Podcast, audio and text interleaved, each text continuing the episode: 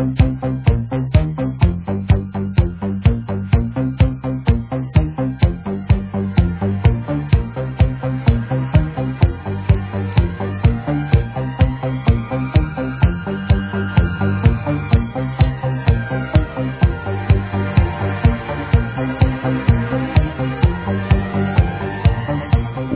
to Art Bell, Somewhere in Time. Tonight featuring Coast to Coast AM from July 18th, 1997. From the high desert and the great American Southwest, I bid you all good evening or good morning, as the case may be, across all these many prolific time zones. From the Hawaiian and Tahitian island chains in the west, east all the way to the Caribbean and the U.S. Virgin Islands, south into South America, north to the pole and worldwide on ye old internet. This is Coast to Coast AM. Top of the morning, I'm Art Bell. What do you suppose it would be like to die?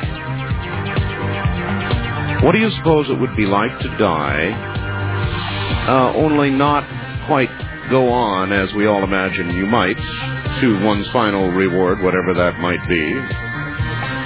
I suppose having earned it one way or the other while you were here. Uh, coming up as a man who has done that, only he came back, uh, actually twice.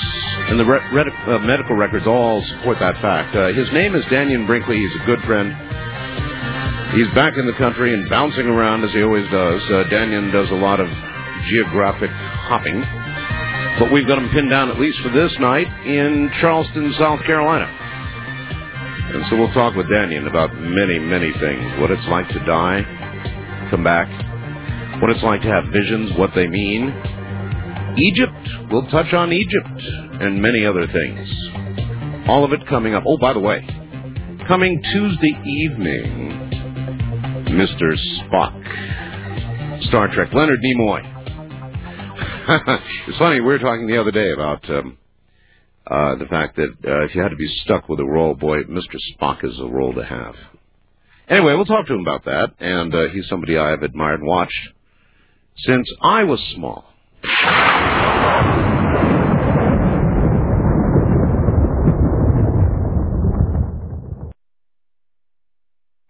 Now we take you back to the night of July 18th, 1997, on Art Bell, Somewhere in Time.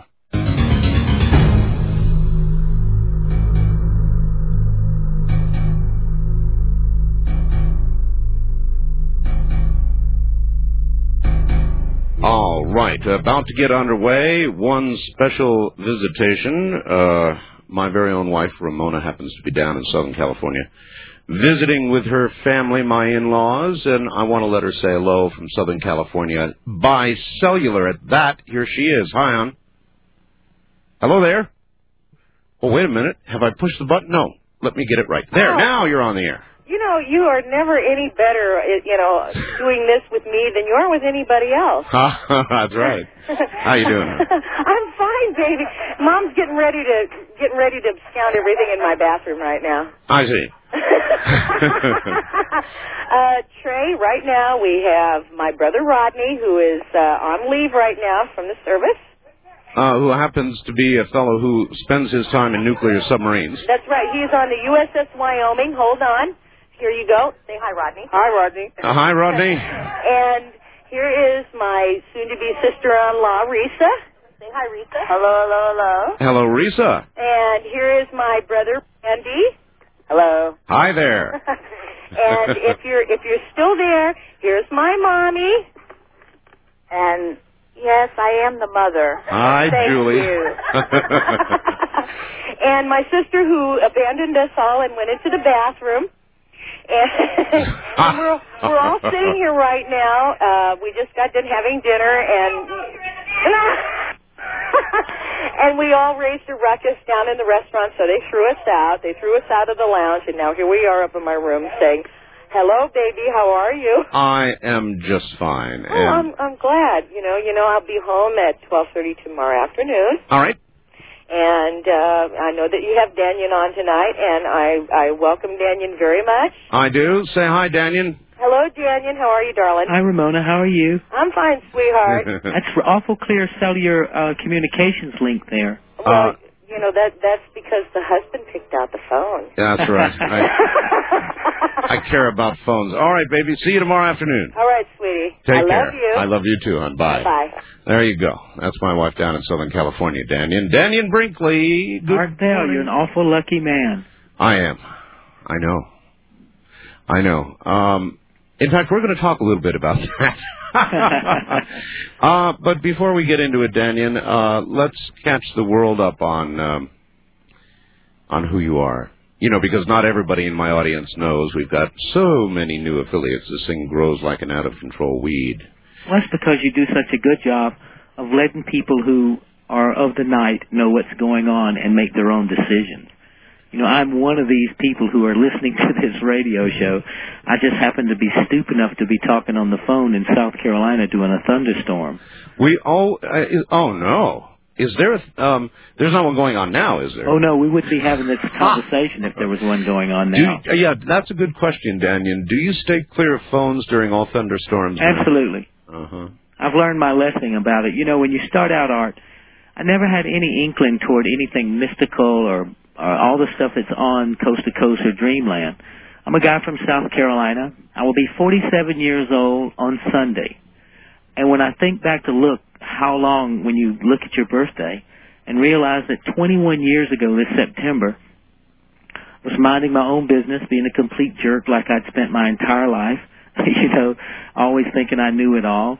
And I decided to talk on the telephone, and it was thundering, and I decided, Actually, don't skip over all that, Dannion. You're moving too fast. Uh, Okay. you said you were a complete jerk.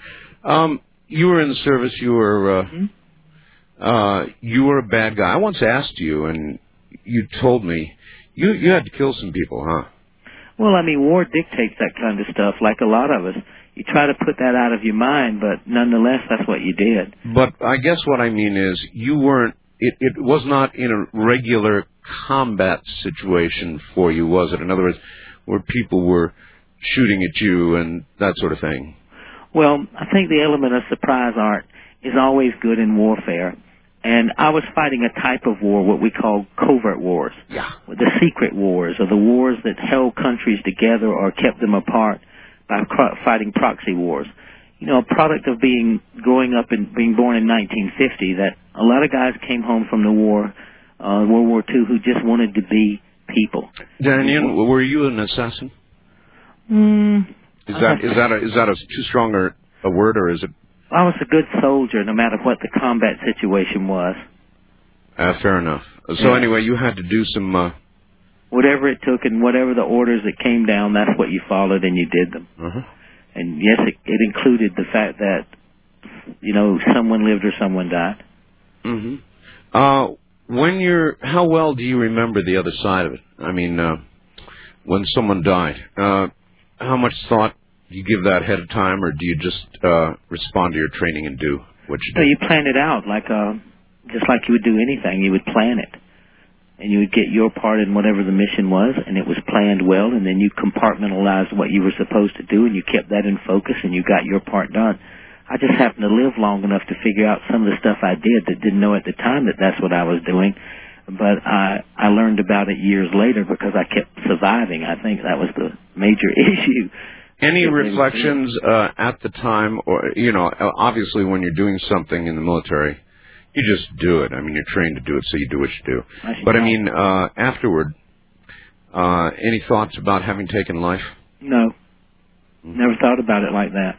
It was always looked at it was them or me and I was stemming the red tide or enforcing the Monroe Doctrine or protecting uh you know, mom and apple pie and baseball and I thought in the early parts of what I was doing because I started as a kid at 19 and by the time I came to my senses I was like 25 years old. So that doesn't make me a rocket scientist. But I lived in I lived in that mentality, the continuous siege mentality and the soldier mentality and the macho mentality.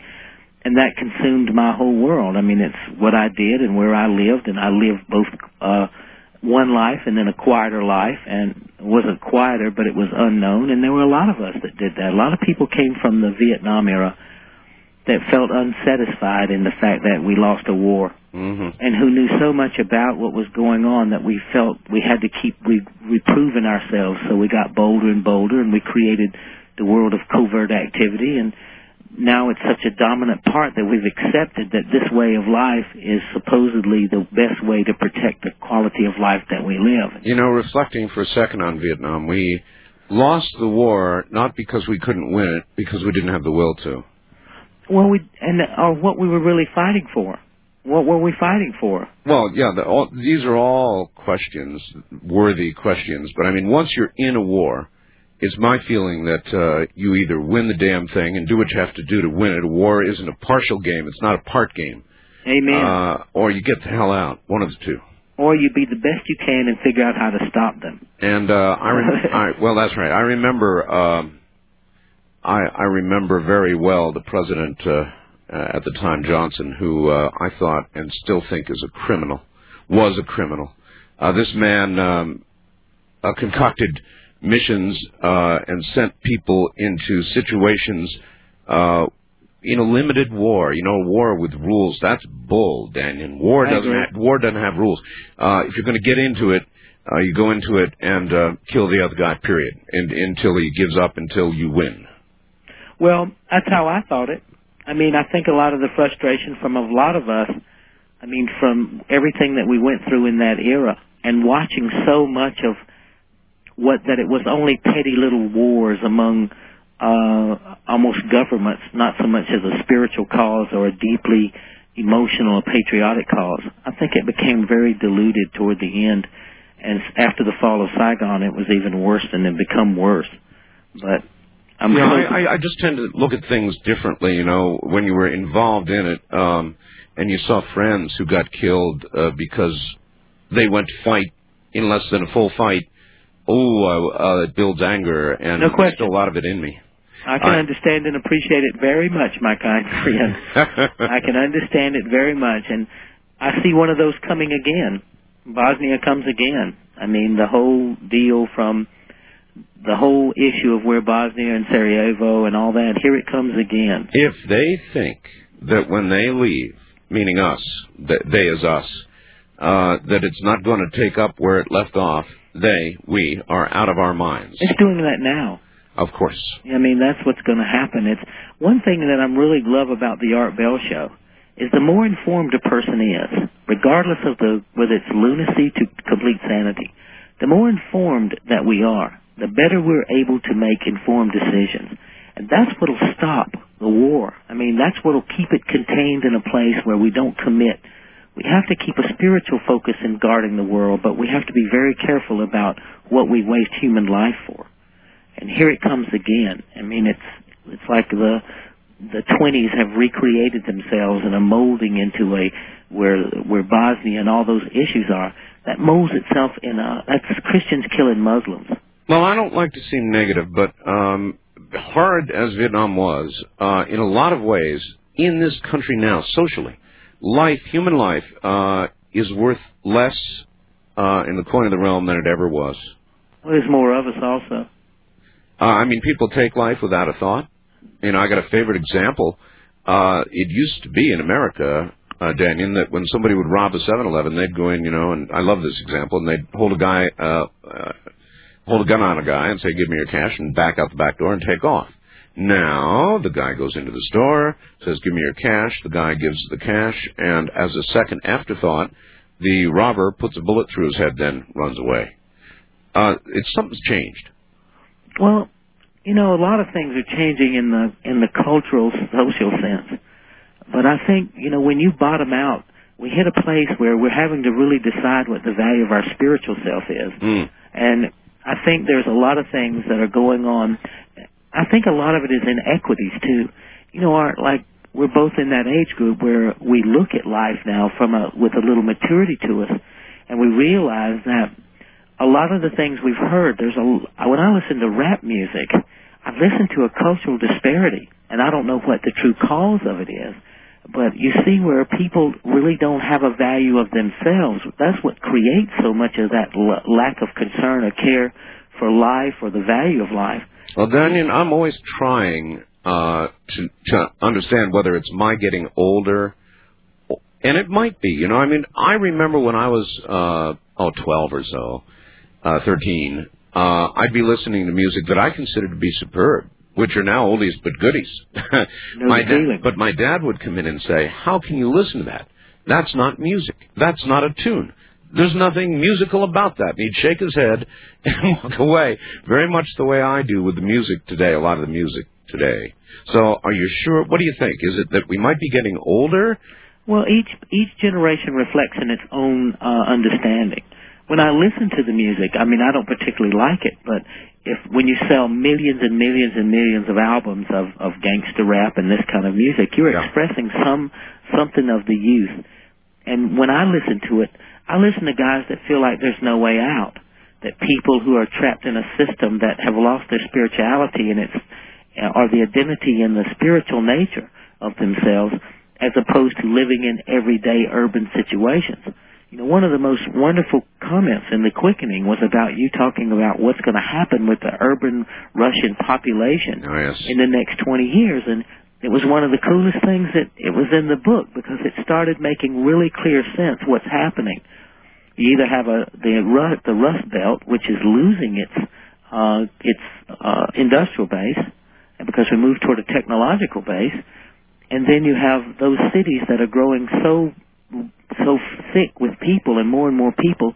Then what we're seeing is like a more and more thought about the value of life in space. In Brazil, they were riding around paying policemen to shoot children six and twelve and under because they were messing with tourism. Yeah, the street children. They're still doing that. Yeah, and so when you start thinking that won't that won't hold up. There is a part of us that I learned about having two near death experiences.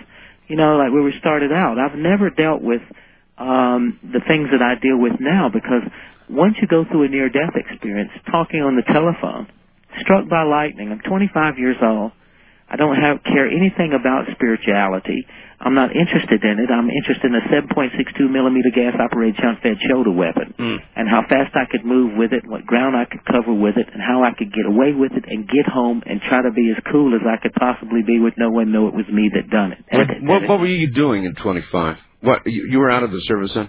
oh yes, Okay. What were you doing? but not very far out of it. hmm You Were you- I mean, were you in business? Had you gone into the private Oh yes. I was, I was in business. I mean, I worked and I was in a family business and I uh had an antique car business and all the things that they would create to create covers for you, and you just tended business. You know, you, you never knew one one month to another month what it would be, but you just did your part and they paid you your money and you came on and went on about your business. It Sure. wasn't something every day, but it was going on all the time because I ended up working Central and South America and that would be because I could leave quickly from this area, get there, and get back in a matter of time that would not be so obvious. And you know, the government intertwines with so much other stuff. And so I was, I'd been in Nicaragua because they knew the Somoza, the Anastasio Somoza regime was going to collapse. And so what we do is send a team in, and you would determine how to destroy the uh, the economic and social base Yep. uh, train railroad systems, uh, Sure. power systems. Sure. Because then you create a civil war, and from that civil war, you can put a junta in, or you can go in to stabilize the Americas under the Monroe Doctrine, like we did in Nicaragua, dealing with the Sandinistas were communist. And we would go in, and I've been down there. I'm curious. Uh, we rarely talk of such things, but um, I debated my way through those times on the air, Dannion. Uh, what what was your view uh, with regard to the Sandinistas? I thought they were just farmers. Just farmers? I didn't see. uh I couldn't find in my life, Art, as hard as I looked, I couldn't find an enemy. It was worse than the Nam. You couldn't find an enemy. They were farmers. It was it was strange. I I, I was getting pretty deluded by then, but I couldn't find an enemy. There was not an enemy in that. We had we had created something because we wanted to keep a regime in power, and these were people who had grown to a certain level of maturity from the natives and the, the Indian population to they had demanded their rights, and the old colonial powers were not going to let that happen. Okay. Well, my political views on that aside for a second, if you thought that at the time, Dannion, uh, how were you able to do what you did? It was hard, but I had begun to pull myself away from it. I mean, it was amazing as I look now back at 47 years, and this is over 21 years ago. Mm-hmm. I mean, I was 25 years old. It's 21 years ago. I can think now at those moments on that way home and what went through my mind as I was coming home, which was I'd been home two days when I got struck by lightning. I'd been gone like eight days, and then I'd come home for two days, and I had to. I was going trying to get all my the business of everyday life back in order after I'd done the surveys of what I was supposed to do and which team was going to go back if I had to plan to do that. If I was going to be a part of that. And I was going through my mind just thinking about all those things when I got home. All right. Well, that's exactly what we're going to talk about next. Uh, so hang tight. Bottom of the hour is here. My guest is Dannion Brinkley. I guarantee you, you're going to be fascinated. What's coming is uh, one of the most amazing stories that you've ever heard. I mean, if you're at all curious about what happens when you die, then stick around. You're listening to Art Bell Somewhere in Time on Premier Radio Networks.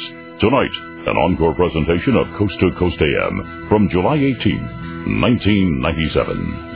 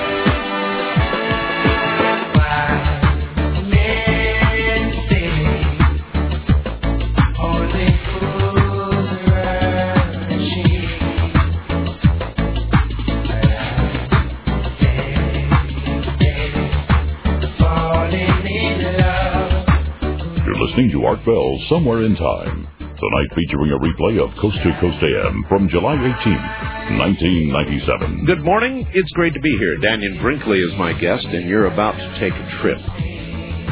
He'll take you on it, so uh, sit down, buckle in, and get ready. It should be interesting.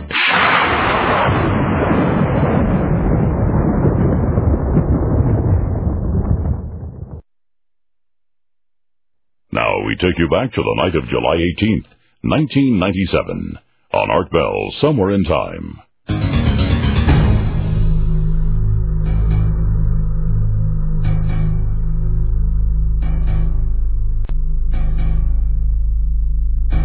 A sad note uh, for you to hear. Alice Springs, Australia. Uh, CNN is reporting that um, a geologist Eugene Shoemaker who helped discover the Shoemaker-Levy 9 comet that crashed into Jupiter three years ago in a most spectacular fortune, uh, way, was uh, killed Friday in an automobile accident, according to Sky and Telescope magazine.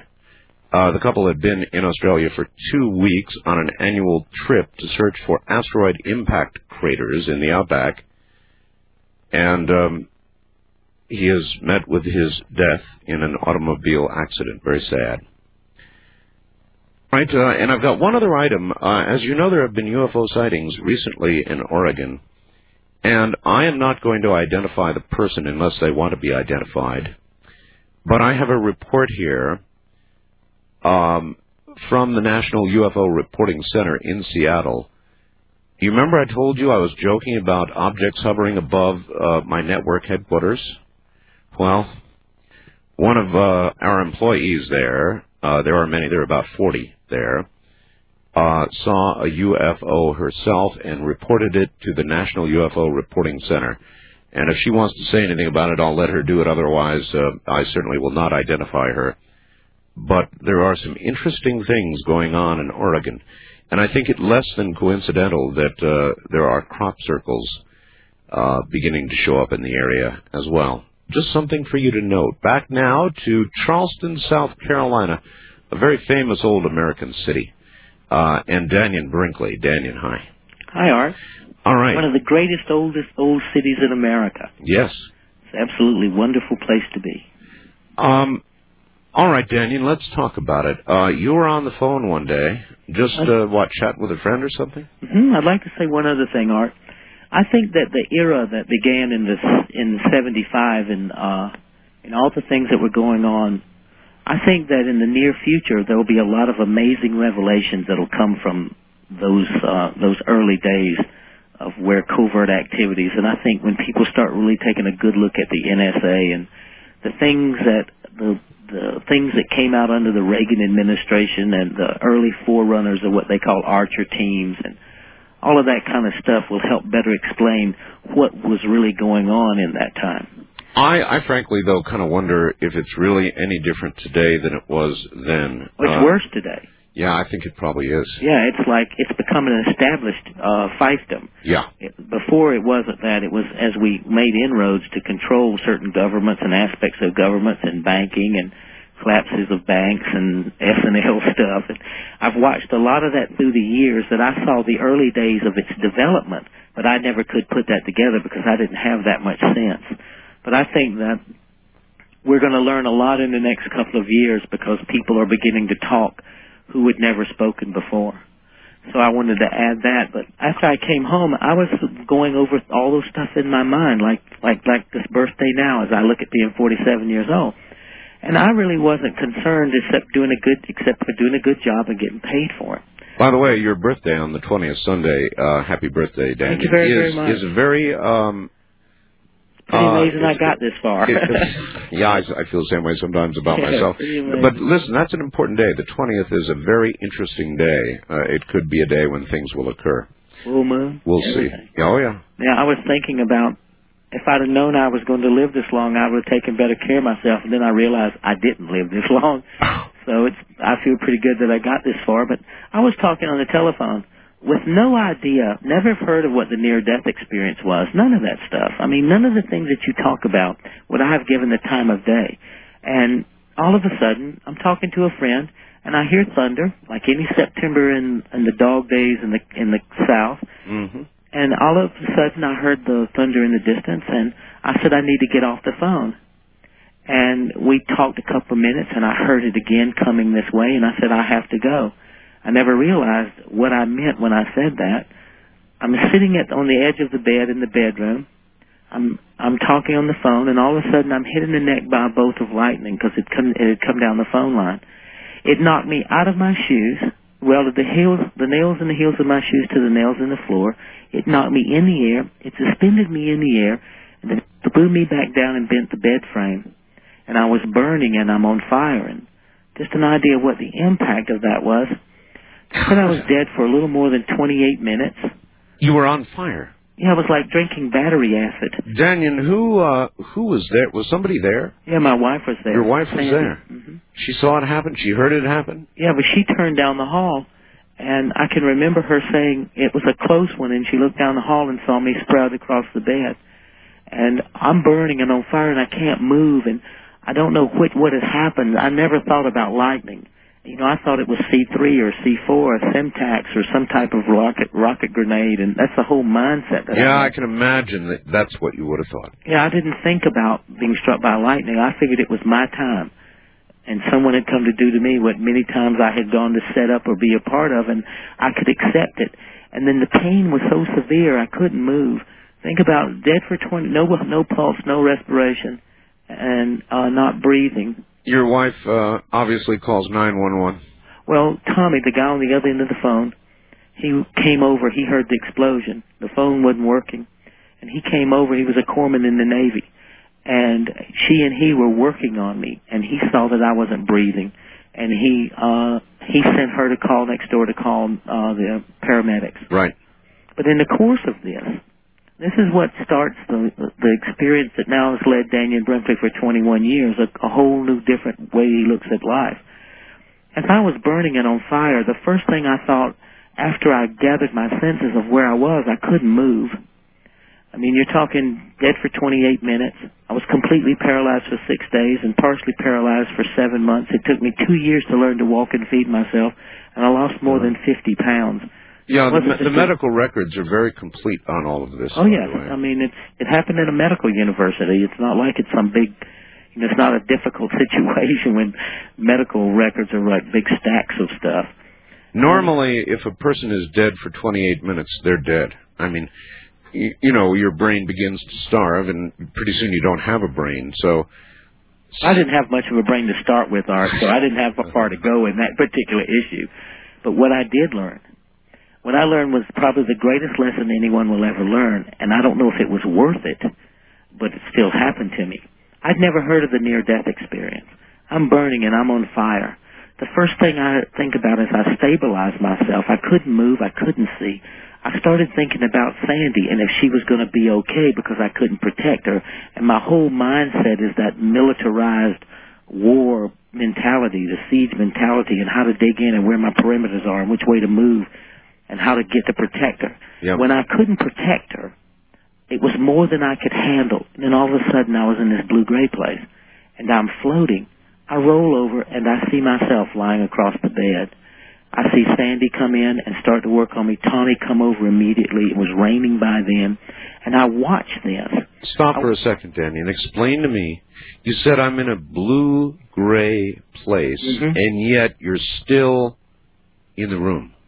Yeah, yeah, I'm still in the room. I'm in a place that I did not recognize because I had nothing to draw from. I had no, you know, I had no background whatsoever to draw from. Can you can you put words to it? I mean, how are you in a blue-gray place but still in the same room? Uh, i- i- can you make words that will help us visualize that? Yeah, I mean, I didn't know that I was in, still in the room. My mindset was still wherever I was. It was more comfortable than the place that I had been because I wasn't burning.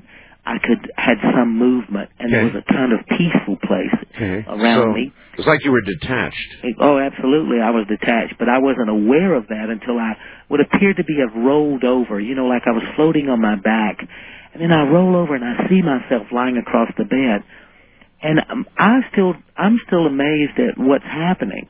I, I have no way to grip it. I feel pretty good about it. I never thought I was dead. My mind was just studying like one step removed from everything that was going on. I'm analyzing and looking at it. I'm watching them work on me and yet it's never taken into consideration. I'll show you how dumb I am, Art. As I was watching Tommy and, and Sandy work on me, what was amazing to me was I could see that they had like energy fields around them. I'd never heard of auras or anything like that, and I would have never believed it if anybody had told me. I wouldn't have believed it. You couldn't have gotten me to believe it. But as I was watching them, they had fields of colors around them, and every word and every emotion appeared as a reflection of these colors that moved about eight or nine inches from their bodies. And I looked at myself and couldn't, and I thought to myself, why didn't I have one of these color fields around me of energy Yep. and color fields around me? What? Not knowing that the, not knowing that the color field is what symbolizes the spiritual body. I didn't have sense enough to think that. Uh, Can you describe that? In other words, you said you saw an aura about them. Again, I'm trying to visualize what you actually saw. Did you see? imagine it- multicolors. Imagine a, a person that, as you, as, that you're standing in front of a Christmas tree. You know how a Christmas tree has those little wheel lights that, if you have a silver Christmas tree, it has this light that goes around and it has different colors that turns the color of the Christmas tree. you bet. Imagine you standing in front of that, but with a beautiful kind of glow about you. And you standing in front of that, and these colors are, are pulsating around you and flowing around you. And you realize that they're flowing around you dealing with the emotions more so than anything about the person, that they're emotionally reacting to the situation of one seeing her husband, the other, other seeing his friend. Of course. And then the interaction between the two of them, it was, I mean, it was beautiful is what it was. It was beautiful colors and hues and, and I almost say tones, but I didn't hear anything. But I could see that there was a rhythm to them and they would, it would emanate in their thoughts, emotions, some happy, some sad, some point, some thoughts. And it was really terrific. So all of this was occurring in complete silence with understanding. In other words, you saw what was going on, you understood what was going on, you didn't need to hear words, and you didn't hear any words. Well, when they were talking, it was more important that I looked at the colors and the blending of the colors, and and their I could feel their emotional states more so than any of the conversation. Hmm. And I think if I would have listened to the conversation, I would have realized that they had they had realized that I was dead, but I wasn't even thinking about that because I was feeling pretty good. I was safe. I could watch this event with more clarity than anything I'd ever seen before, and I was seeing what a person really looks like, who we really are. And these are the early moments of this first experience. I could see who we were, that we're more spiritual in our dynamic than we are in physical and mental. And these bodies that I was seeing, the physical body that we now have, that we seem to, in our peripheral vision, have cut ourselves off from seeing the greater body that we truly are and that we truly have. And I'm watching this, really amazed by it, Art. Sure. I watch them call the paramedics, and I was, I was, enjo- I think not enjoying it, but amazed that that so much was going on, and I could understand things a lot better. Still never thinking that I was dead. I watched them load me in an ambulance, and I was too busy exploring what was inside of an ambulance since I'd never been in one before. More so than this guy, this EMS guy, really having himself a good time. You know, uh, firemen and policemen and paramedics, God bless them. But they really enjoy their work and they get into it. Oh, I know. And this guy was having a great time trying to resuscitate me. He was pounding and working and pushing and talking to himself. But I was paying attention to what was in this ambulance. I mean, I, there was more important things than whatever he was doing. Huh. And I hear the guy say he's gone. And I look over his shoulder, and you know, I tell this all the time, but it was, it's still what happened. I remember looking over his shoulder and looking down at myself and thinking to myself that I thought I was a much better looking guy than that. And when you think that, but that's true, Art. You know, people laugh at me, but it was me coming to grips in my mentality, coming to grips with the fact that I was separate from this body. well, look, Dannion, you were having a bad hair day. I mean, you I- couldn't have looked that good. You were on fire. You just got hit by lightning. You were dead. Oh, it's not your best moment. Well, I'm telling you, but that's my mindset. I look at, it, I said, "Whoa, boy." I always thought I was a better looking guy because my hair was burned, my eyebrows were burned, sure. my fingernails, all the hair was burned off my arms. You know, and I uh, and people who know about electrical discharges know it follows wherever moisture is. So I had these blue lines all down me, all over my neck. That that would be exactly right. Yes. Uh, and then this, then this, this tunnel, I began to pull away from this whole event. They keep rushing on to the hospital. Yeah. But I move into a tunnel, a tunnel that was moving whether I was moving or not, that had an essence to it and a nature to it, but it was peaceful. It was truly, truly peaceful. And I start moving down this tunnel, and I was comfortable with it. You know, people, when you think about all the things that we go through being afraid of death, Can I ask a dumb question? At Sure. this point, Dannion, do you remember sensory things? In other words, for example, do you remember? Did you have a body? Did you have a body you could you could examine or see? Did you see your hands? Uh, did Yeah. you see any part of your physical, what seemed to be a physical body, or were you a pure spirit? no, I had a body. You had a As I body. moved down this tunnel, it became more defined than it was. I was mostly my mental self, but I had a body. Because when I came through this tunnel, and I could see a light at the end of this tunnel, and I started coming through at the end of this tunnel, when I came into the place where I appeared to have stopped, and I was like resting or just dwelling is the only word I can describe. I remember looking at my hands and seeing I had a body that appeared to be surrounded by light, but it was not as dense as the physical body, but it still was a body. I was still Dannion Brinkley. I didn't turn into an angel or anything like that. Right. I was still Dannion Brinkley's mentality, but it was evolving. I could tell I was changing. When I looked at myself and I would focus on my hand, the light and the energy around it would tend to focus tighter. And when I let go, like to watch it move, it would move outward and blend with everything around me. But where I was was in this blue, silvery white place, like in the early morning in a fog in New England. It looks like it's thick, but it's really not. It's like a gentle mist. Hmm. and it had color to it, but not, you know, it was more silver and white. It didn't have multi-dimensional color. But the key, one of the key things about it, Art, was I was comfortable. I was at peace. And Uh-huh. wherever it was I was, I was happy to be there and content that this was a part of everything that was natural. Were you aware you were dead? I started to begin to think that. I, I mean, that's an obvious question, a layman's question. In other words, were you asking yourself, "Huh, this this is really strange. I wonder if I'm dead." I mean, Well- that's that's what you would think you would ask yourself if you Well, it was pretty close to that. I was thinking about, is this what the end of life was like? Not so much dead because I was, my mind was alive, I was too alive to be dead. But my mind started searching for an answer for it, but not from a fear based. I mean, just a curiosity based. You know what's so amazing about death? Is that it's a natural, orderly system. And it's filled with, with very comforting methods that you travel through. You know, after going through this the first time and going into this place of light and really realizing not as much then as I do now, but knowing that this is how we all leave this world. There is a very systematic nature that comes into play that takes us home, back to a place where we started from. We're not from here, we come from this other place. And as I watch all of this, I'm 25 years old. I grew up in South Carolina. You know, I'm not like a rocket scientist. And my whole mindset's a whole different world. And all of a sudden, I'm dealing with a spiritual plane and a spiritual dynamic about myself. I think the most important part, Art, is this next part.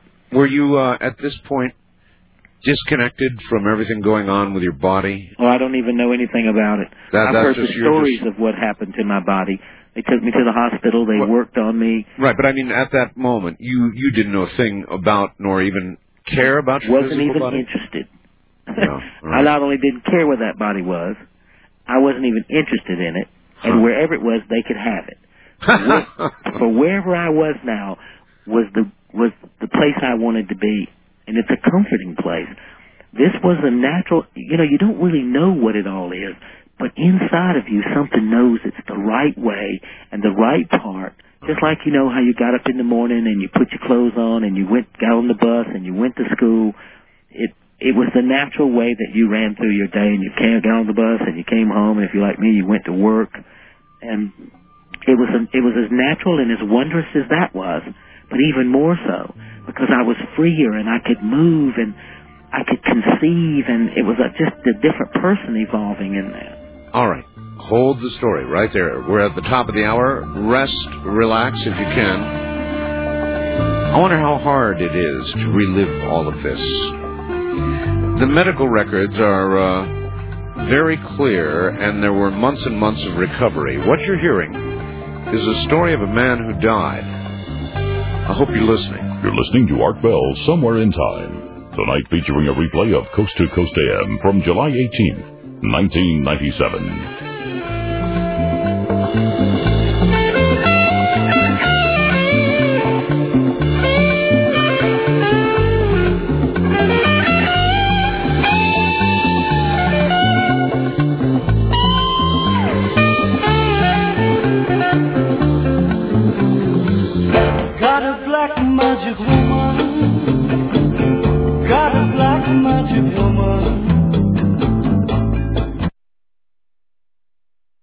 Extinction.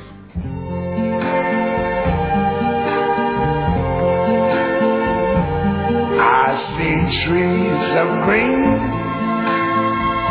red roses too.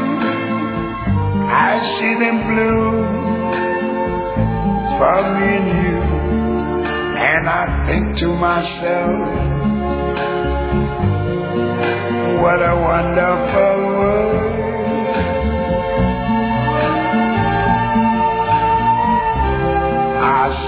Skies of blue and clouds of white.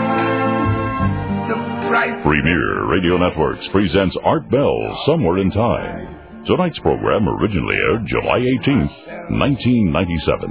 On a Friday night, Saturday morning, or perhaps Sunday night, Monday morning, if that's when you're hearing this, my guest is Dannion Brinkley. He's the real thing. He died and came back. Not too many of us have ever done that. So if you're curious about what happens when you die, keep listening. This is someone who knows.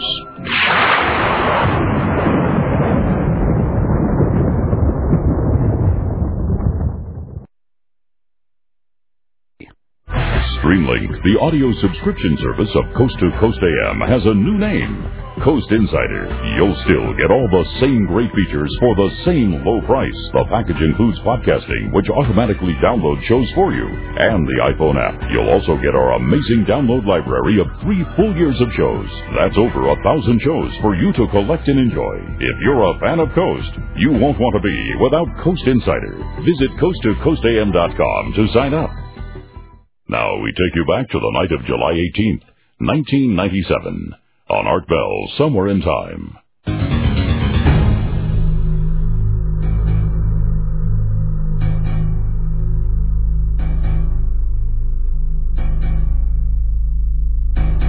For those of you who may be joining us, uh, Dannion Brinkley is my guest. Uh, he was struck by lightning while on the phone. His shoes, the nails in his shoes were welded to the floor.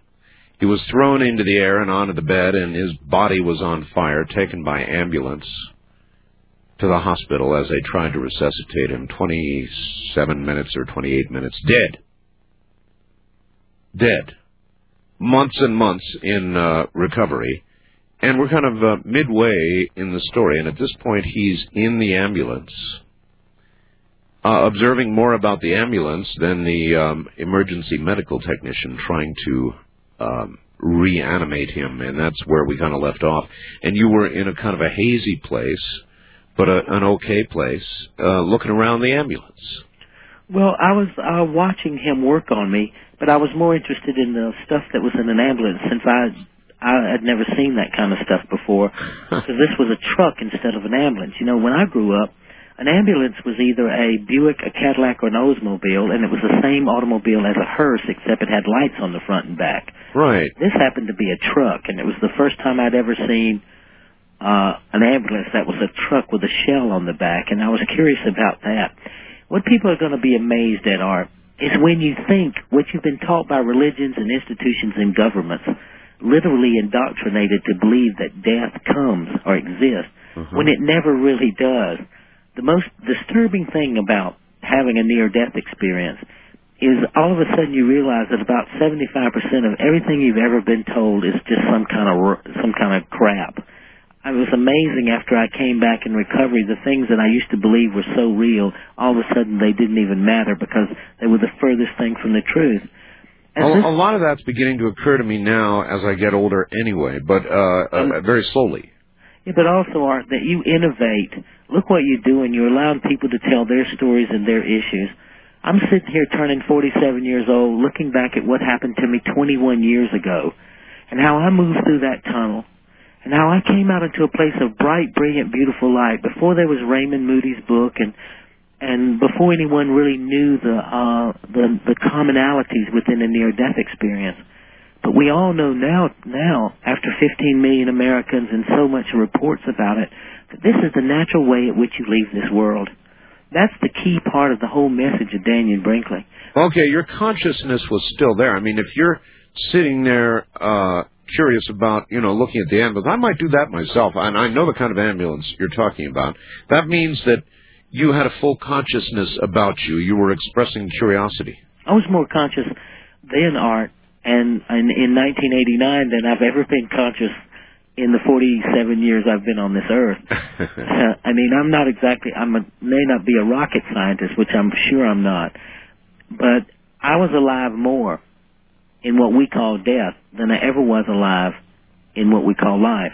I always say I had a near life experience because to realize that you will live from your body and you are safe and protected and aware that it's a system, you're fully cognizant and you move down a tunnel.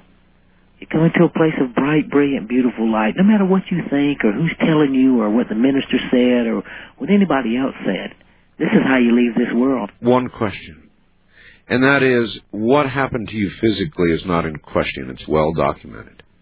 What you experienced, uh, and you've told us about up until this moment, there are doctors, there are many doctors, who would say, what you experienced uh, was within your own brain, which was not really dead yet, that endorphins were releasing in huge amounts, uh, that your body was going into a protective mode, you were shutting down.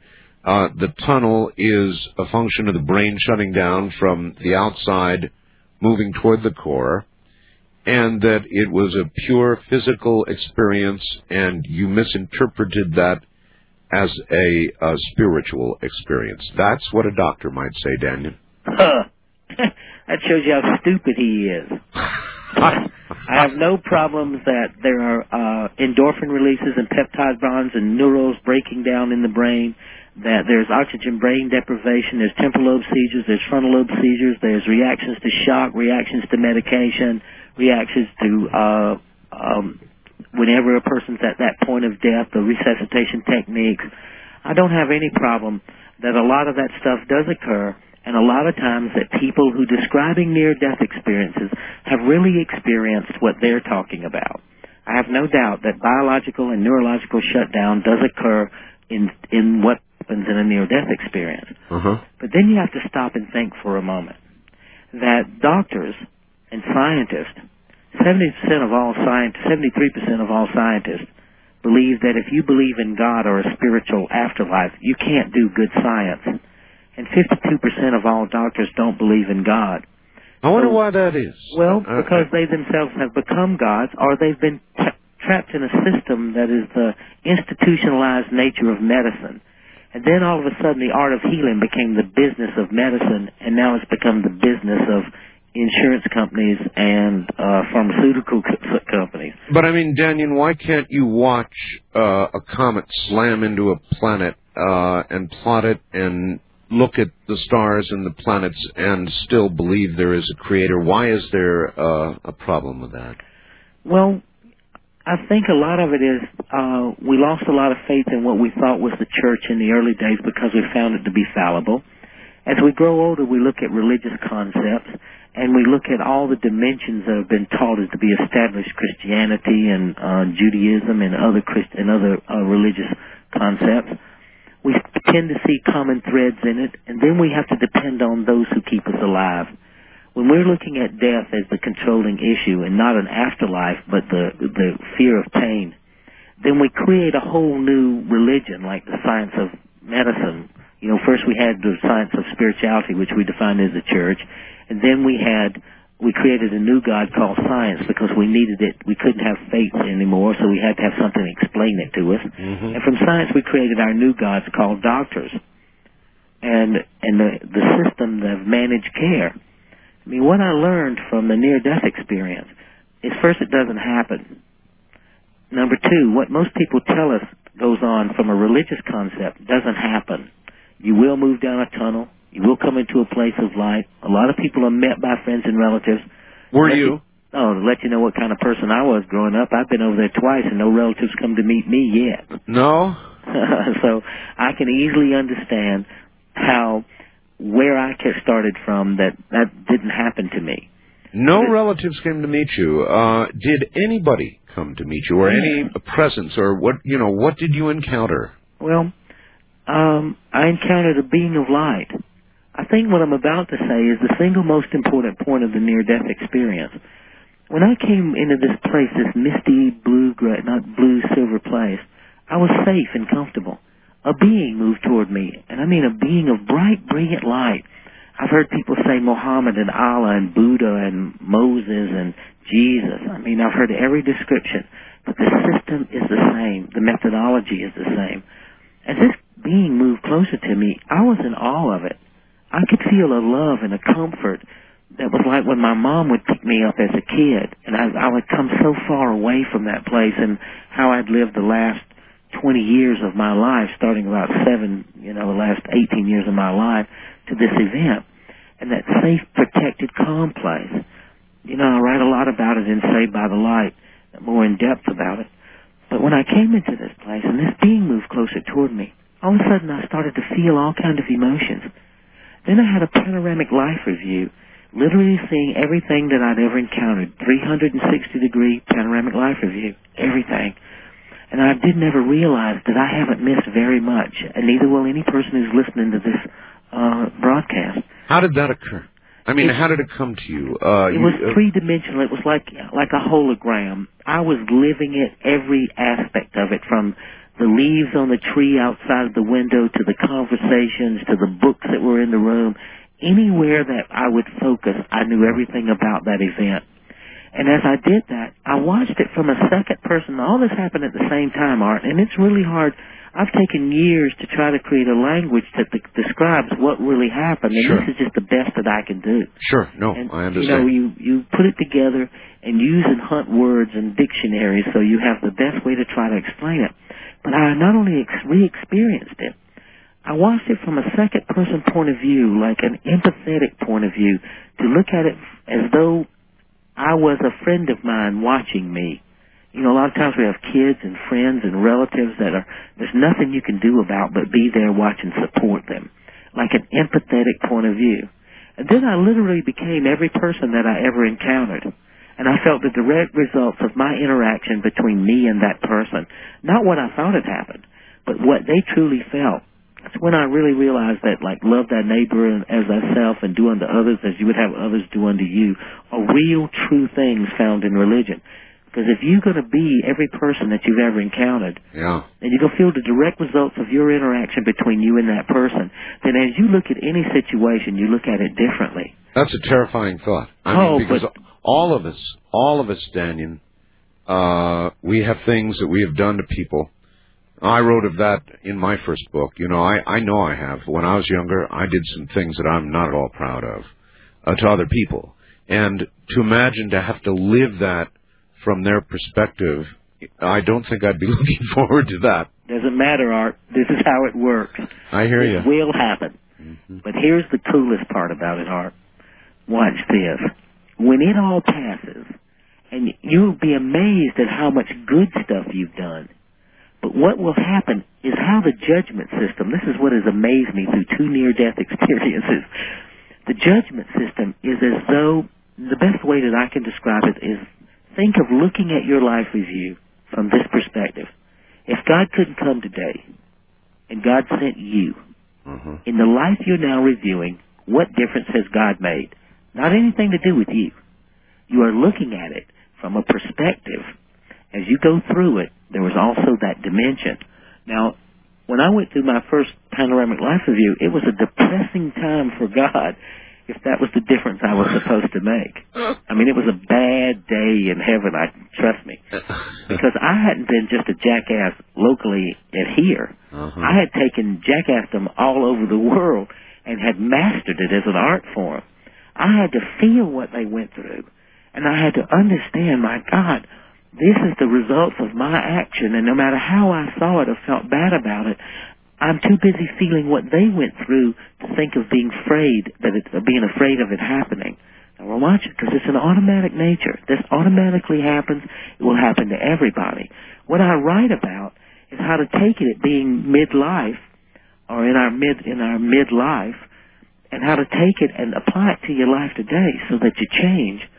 Know, why I write my books I dedicate them all to baby boomers, to those of us as we face our own mortality. We must help those who we love and who have loved us face theirs. And there's guys just a little before me and people just a little after me. But they're in a place where they're having to look at their lives and take a full inventory of their health, especially with the way insurance is going. And then they have uh, family members that are making this transition from this world to the next world. All right, but what we, you know, with what you've told me of your life to that point, you should have been bound for the down escalator after that review. No doubt. Uh, Absolutely. It still amazes me why it didn't happen. it still amazes me, but nonetheless it didn't. now, Dannion, before we continue, is it possible, do you think, that uh, everybody comes back with their own particular experience? In other words, there are many who have experienced uh, near death who tell a somewhat different story, even some who come back and tell of hell. About 3% do that. Um, so is it possible that what you're describing is not universal, that it, it might be different for every soul? I think that uh, everyone's interpretation of it can vary because we're all uniquely spiritual beings. There is a uniqueness, Art, about each and every one of us and how our perspective sees things. Okay, which shows our, our unique part in the overall spiritual consciousness of things, as well as in the mental and physical consciousness of it. But I believe that this experience is universal. I mean, think of this. I've had two near-death experiences. Two of them. Let us finish with the first. I mean, uh, after all, there you are. You're with the being of light, and I guess we better. No, I've had a panoramic life of you by now, Art. and and so, what are you doing? You're sitting there saying, uh, I was yourself, trying to I- figure out how to forgive myself. I was trying to figure out. I can remember this. I was trying to figure out that what appeared to be the next step to me was how to forgive myself, and that forgiveness was like an art. That once you could forgive yourself of things, you became aware of the things that you had done that were good, that either equated them or things that you don't really ever think about that you do. Over there, the most important things are the little things that you do every day. I mean, it's the simple things of an act of kindness or patting someone on the back or giving someone a, a boost of confidence or helping them through a hard time or Okay, did you have the sense, uh, Dannion, that you were being judged by an entity, by another, or but, or that you were in effect judging yourself? I was judging myself. I never encountered anything that in any way was judging me. Nothing. And I'll tell you something, Art. There is nothing who can judge me as harsh as I can judge me. Uh huh. I mean, there is no one, just like when you were just talking earlier, there is no one who can handle and understand what you did and what motivated you better than you. And when you look at the system of how you judge yourself, you realize that this is a job. What I've come to look at after going through two near-death experiences, I met Raymond Moody. I've been in over 10 countries and talked to more than 600 people who had near-death experiences. I've been around since 1975 watching this experience. And I've been a hospice volunteer for 18 years. I've been around probably 155 people leaving this world and their family members. I went from a complete jackass to having this near-death experience. I'm still a jackass, but I've improved myself. But I began to do hospice work because I was amazed at this method by which we leave this world and how stable it was and how I could change my life accordingly to what had happened. Why I wrote Saved by the Light. So, um, a panorama of your life, followed by what? Well, followed by looking at it from a second person point of view, like an empathetic. I learned from that that when you meet somebody, you don't sympathize with them, you empathize with them. If you become them, you can better help them. And then beca- then feeling the direct results of your interaction between you and that person. That is what's so dramatic about the the whole experience. I mean, all the cosmic stuff that went on in my near death experience, which I didn't know it was all that cosmic. I just I just explained it to the people who asked me. You know, the crystal cities and the the, the, the future events and all those things which have come true. All right, but the most important to me is just Dannion Brinkley at 47 years old being struck by lightning was the fact that I would move through a tunnel and come into this place, and this system was so stable that I could build a stronger belief system in this world, knowing that you don't die, and knowing that there's a way at which you leave this world.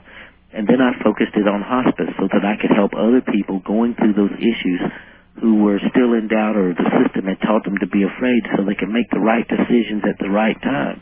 During all of this, did you have a sense of time? There's no such thing as that. I mean, here there is, but there the time-space differential was really it's different. I mean, it's really different. No sense of time at all then. No, there's no sense of time except in the panoramic life review when you're watching a a series of events, but a lot of them are happening all at the same time. All right, you said a couple of intriguing things. Uh, crystal cities, you said, future events. Let's get into that when we get back. We're breaking here at the bottom of the hour. You're listening to what it's like to die. And uh, not too many people come back. To Dannion Brinkley, it occurred twice, not once, but twice. We'll tell you about that. We'll be right back. You're listening to Art Bell, Somewhere in Time, on Premier Radio Networks. Tonight, an encore presentation of Coast to Coast AM from July 18, 1997.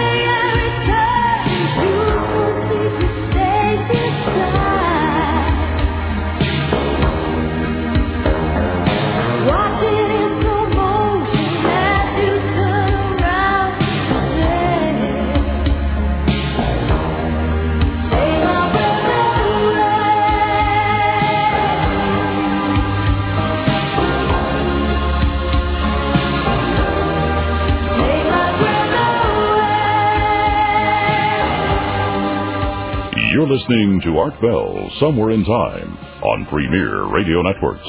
Tonight, an encore presentation of Coast to Coast AM from July 18, 1997. Some programs are more important than others. This is one of those.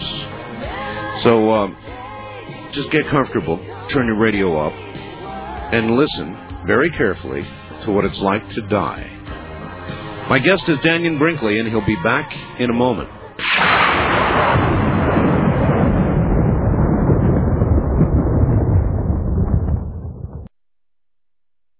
You're listening to Art Bell Somewhere in Time on Premier Radio Networks. Tonight, an encore presentation of Coast to Coast AM from July 18, 1997.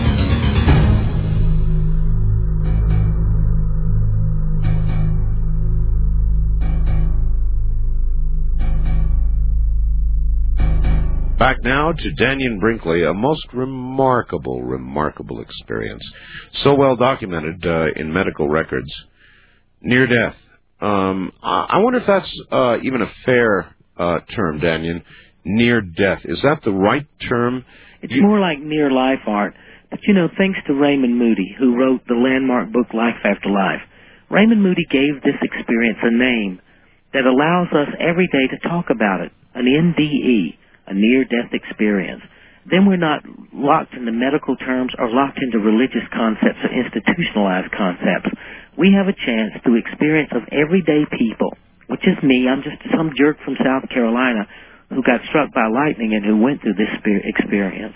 And I was in the early days of it, so that mine, my case is like everybody's been tossing it around for 21 years. Mm-hmm. And when you go through this, Raymond gave it a name, which I thank God for it.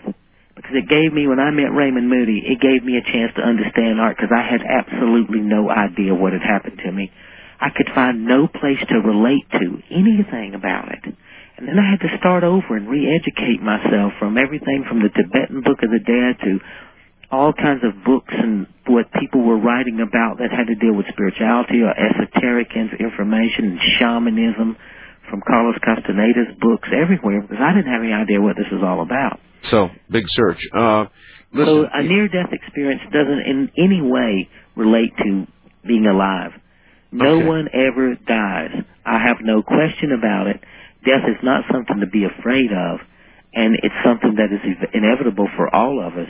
But it's just a transition from this world back to where you came from and it's usually with a job well done, except for a few little kinks that you're going to have to face and deal with. Uh, well, I hope that's all it is.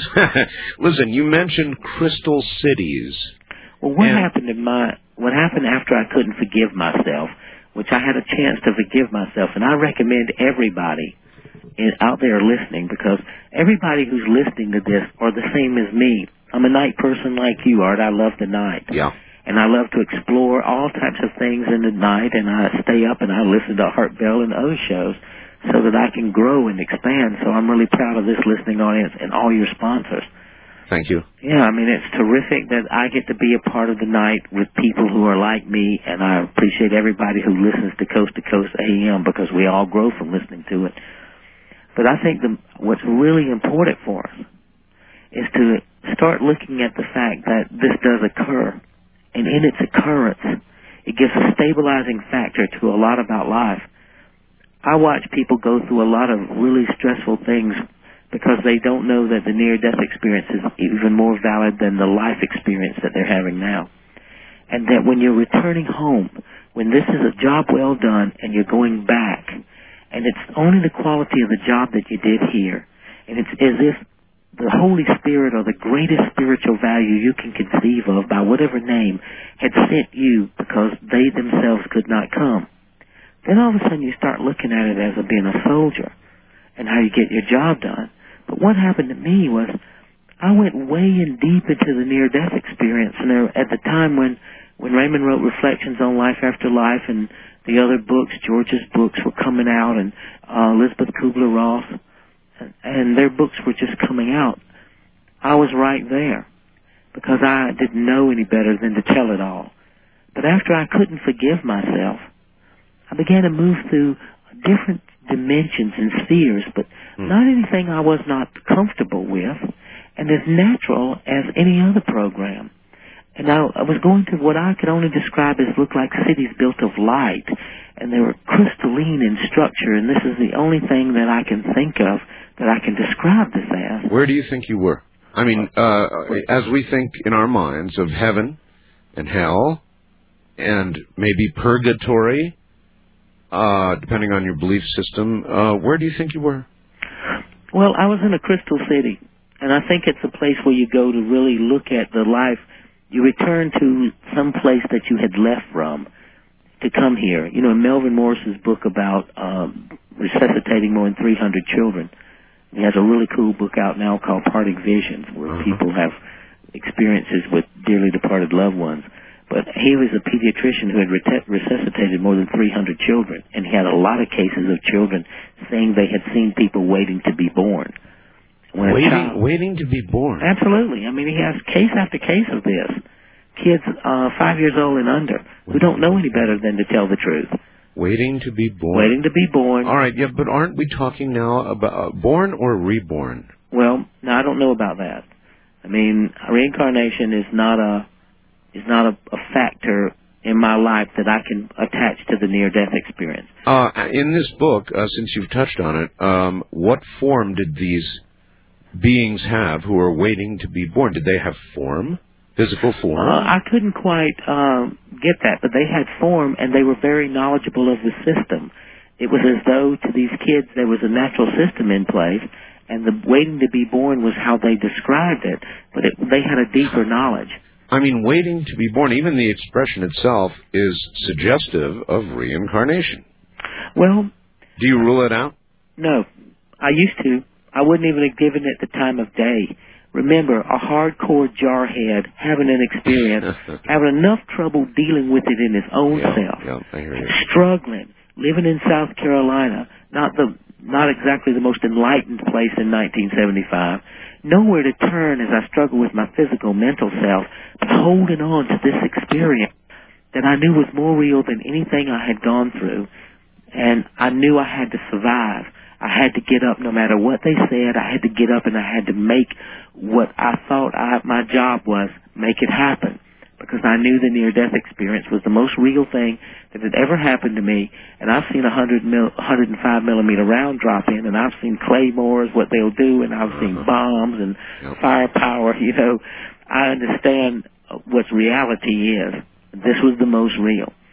And so when I when I look at these things now at 47 instead of at 25, when I look at the work of Brian Weiss and Winifred Lucas, who are trained uh, scientists trying to help their patient who use regression therapy that takes people back to back past lives, and that that therapy helps their patient. And I've studied them. I've watched them. I know Brian Weiss. I know everybody. You know, Art, I'm a very, very nosy person. Let's stop right there again. I mean, here we go again. You just cited somebody who takes somebody into past lives. Yeah. Past lives? Take somebody into past lives. Past lives? That's reincarnation. Well, that's what a psychiatrist and what Brian Weiss does. And then I started reading Elizabeth Clare Prophet's new book on uh, the missing end of Christianity. You know, I interviewed her not long ago. Oh, I could, I was amazed. I mean, you hear all this bunker siege mentality stuff about that crowd up in the mountains. Uh-huh. I found them to be the most delightful people, the most centered people, and really loving and caring. I really did too. I, Huh. I, I didn't find any of what the popular media tries to make her to be. Uh, I was wa- wasn't there. I was depressed that she wasn't dressed as Rambo. I mean, I got depressed about it. Art, I told her that. And when I started reading her new book, I mean, there's a lot of really fabulous gathered data in this new book. Uh, I think it's called Reincarnation. I don't know. Yeah, re- the missing link in Christianity. I think that's right. Mhm. And it really goes through a lot of stuff because I want to know all the facets of my spiritual self, knowing from the near death experience that you don't die, and knowing that you will pass through all this experience. And then these crystal cities, I read in her books, which I'd never heard of before, something that Mark Prophet brought back, or wherever how he wrote it down, that described these as uh, brotherhoods or places of learning. And I realized there's just another description of the same place that I went. Mhm. I just had no information about this stuff. So were you just passing through these by them uh, in motion? through- were I you pa- in motion? I passed by some. I only went to one, but I knew there were many of them. You know, when you like think of a, uh, an evening with a mist in the mountains, like in the Grand Rockies, Sure. And you see houses on the side of the mountain that lit up, and Sure. you could see that light go out into almost like into space, or they light the the mist that's hanging over the mountain. Gotcha. That's what they looked like, and I was moving above them, and I was traveling at not like floating, but traveling at a rate of speed. I could tell that because I could hear what appeared to be sounds changing in tones. You know, there's so much about frequencies that I don't understand, and tones and color and pitch and things that I don't have sense enough to understand, or I could explain it even better. But all those senses were totally alive. Oh, absolutely, more alive than ever. All right. I came to a place, Art, where I could literally, before I entered this crystal city, and it was in the, the, the traveling to it, that I became more aware of who I was more than Dannion Brinkley. More of the spiritual being returning home and taking back my natural identity of myself because I was aware that I could conceive of anything. Like I could know anything at any place. I could consume any amount of information. You know, a lot of us who come back who've had that experience become obsessed with that consumption of knowledge. And so there lies the the point that as I became more of the true spiritual person that I am, and much of that I've closed off like anybody would, but you know, I was uh, un- I was fortunate or unfortunate enough to get a wake up call to get another round at it. You know, Dannion, when we have a dream at night, uh, probably just before we awake in the morning, actually, uh, and we we remember that you know as we're just waking up, it's vivid, it's as real as real can be. Uh, we were living it, but as you know, we sip our first cup of coffee, the fading begins. By the second cup of coffee, if you're a coffee drinker, uh, or, or whatever it is you drink in the morning, as you wake up, it's fading fast. By midday, unless you have intentionally tried to remember it and recall the details, it's gone. Is is there any relationship between that and what you experienced? I believe that when people sleep, and this is this is a Dannion theory. This is not.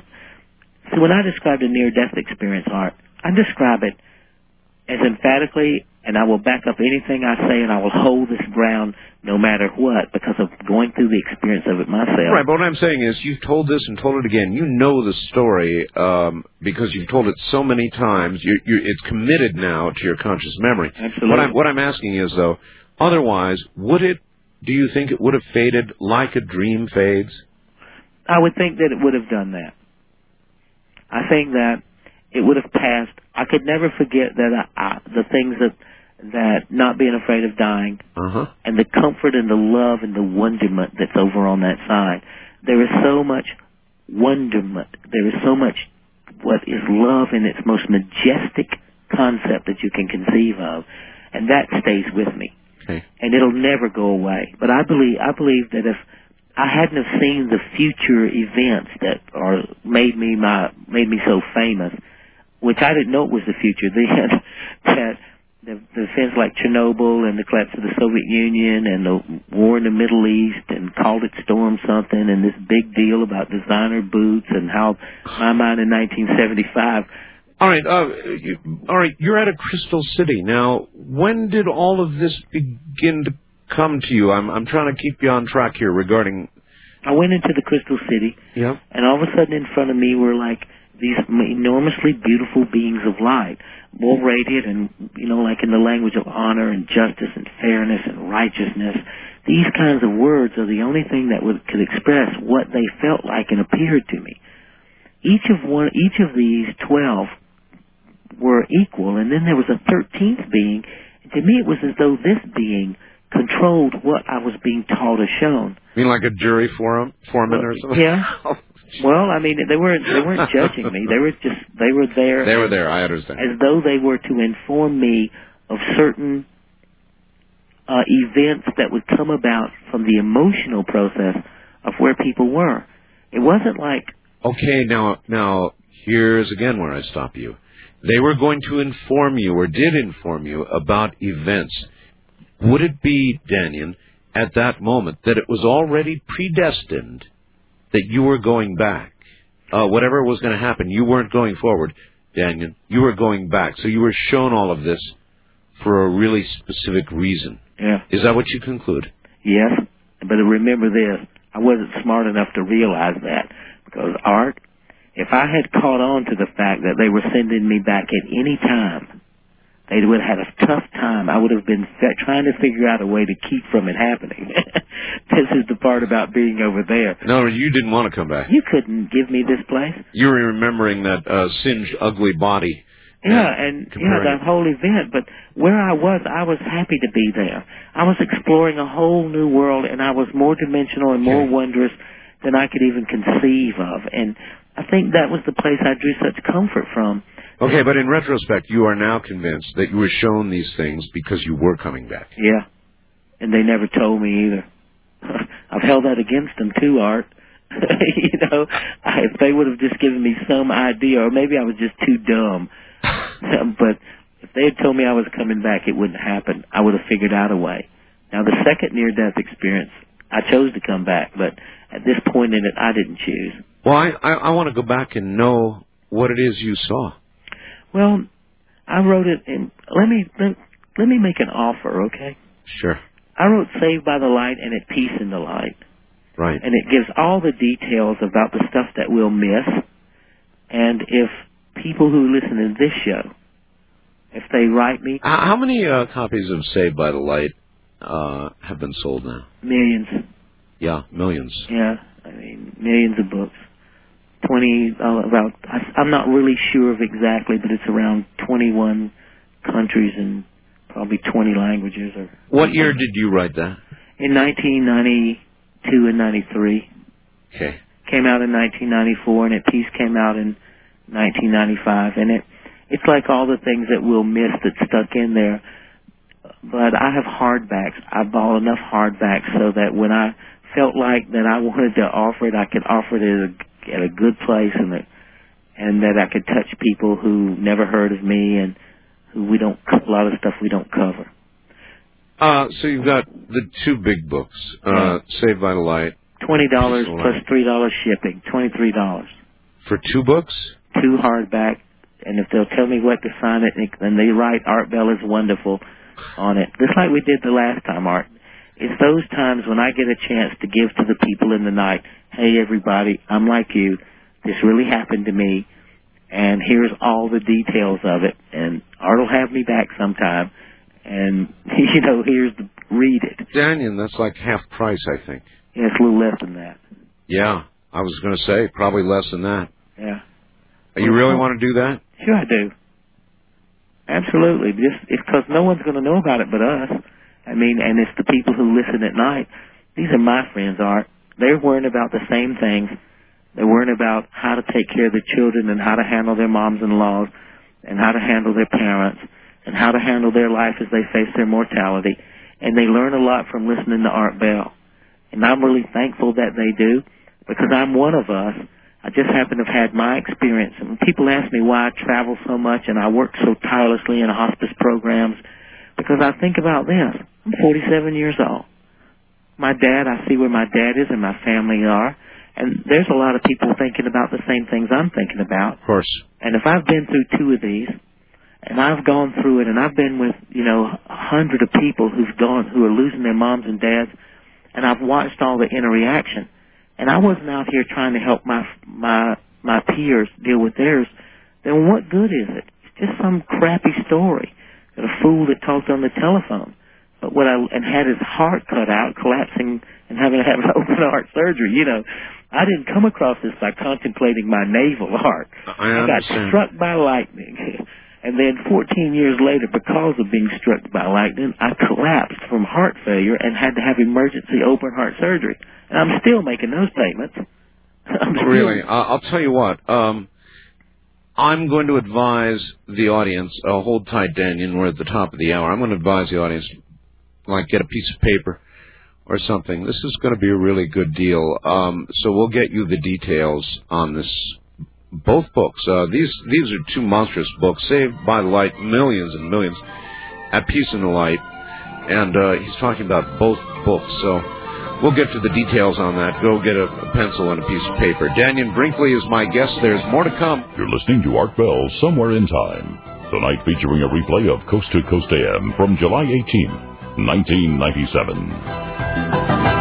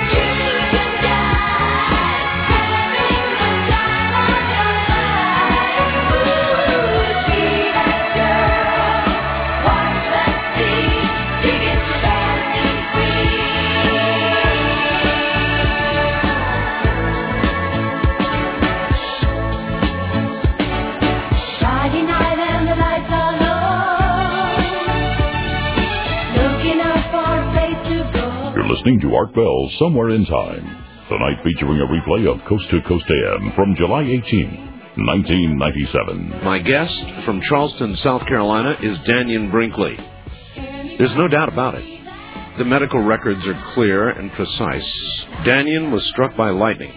His shoes, the nails of his shoes, welded to the floor.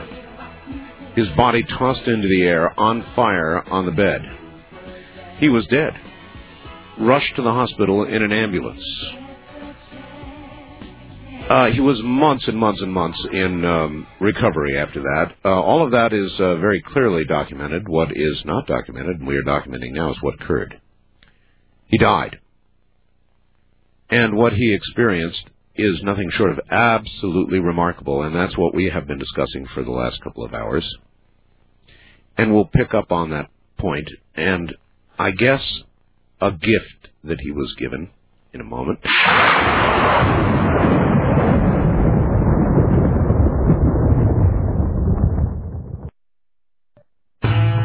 Looking for the truth? You'll find it on Coast to Coast AM with George Noory. I would say if we saw what has happened in the Arab Spring, that kind of protest, and they think that they need some kind of a law like this in order to round up Americans, that the NDAA would be used without a doubt. If there are huge protests and there are millions of people complaining about the government, then maybe the government should listen instead of passing new legislation to crack down on these protesters. Coast to Coast AM is happy to announce that our website is now optimized for mobile device users, specifically for the iPhone and Android platforms. Now you'll be able to connect to most of the offerings of the Coast website on your phone in a quick and streamlined fashion. And if you're a Coast insider, you'll have our great subscriber features right on your phone, including the ability to listen to live programs and stream previous shows. No special app is necessary to enjoy our new mobile site. Simply visit coasttocoastam.com on your iPhone or Android browser. Streamlink, the audio subscription service of Coast to Coast AM, has a new name, Coast Insider. You'll still get all the same great features for the same low price, just 15 cents a day when you sign up for one year. The package includes podcasting, which offers the convenience of having shows downloaded automatically to your computer or MP3 player, and the iPhone app with live and on-demand programs. You'll also get our amazing download library of three full years of shows. Just think, as a new subscriber, over 1,000 shows will be available for you to collect, enjoy, and listen to at your leisure. Plus, you'll get streamed and on-demand broadcasts of Art Bell's Somewhere in Time shows and two weekly classics. And as a member, you'll have access to our monthly live chat sessions with George Noory and special guests. If you're a fan of Coast, you won't want to be without Coast Insider. Visit coasttocoastam.com to sign up today. Looking for the truth? You'll find it on Coast to Coast AM with George Noory. I argue with people about disclosure time and time again. I've told them governments are not going to come out willingly to tell us it's going to happen by a mistake, it's going to happen by a whistleblower, but it's not going to be an organized thing. Governments won't do that. And the reason why they won't do it is because they do not want us to know. They think that they'll lose control of us if we know. If you actually truly believe that we were being visited by extraterrestrials and you had categorical proof that it was happening, do you think you would listen to some of the bull that government throws out all the time? Absolutely not. You'd look toward the heavens, you'd say there's got to be a better way, and you would start doing your own thing. And you would forget all about government control and everything else. So the bottom line is government will never, ever disclose the true facts of UFOs.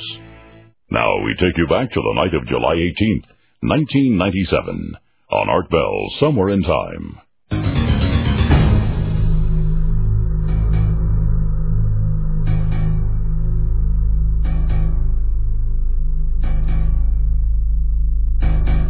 All right, again, my guest is Dannion Brinkley. Uh, for the last two hours, we have been going through a detailed uh, description of what it is like to die. What happened to Dannion when he did die, and he did. Not once, but twice. Now, he's authored two books. Uh, they've sold millions and millions. Saved by the Light and At Peace in the Light uh, I do want to try and press you a little bit. You were, uh, after all you went through, Dannion, in that first experience, and you went to this crystal city, and you were shown things.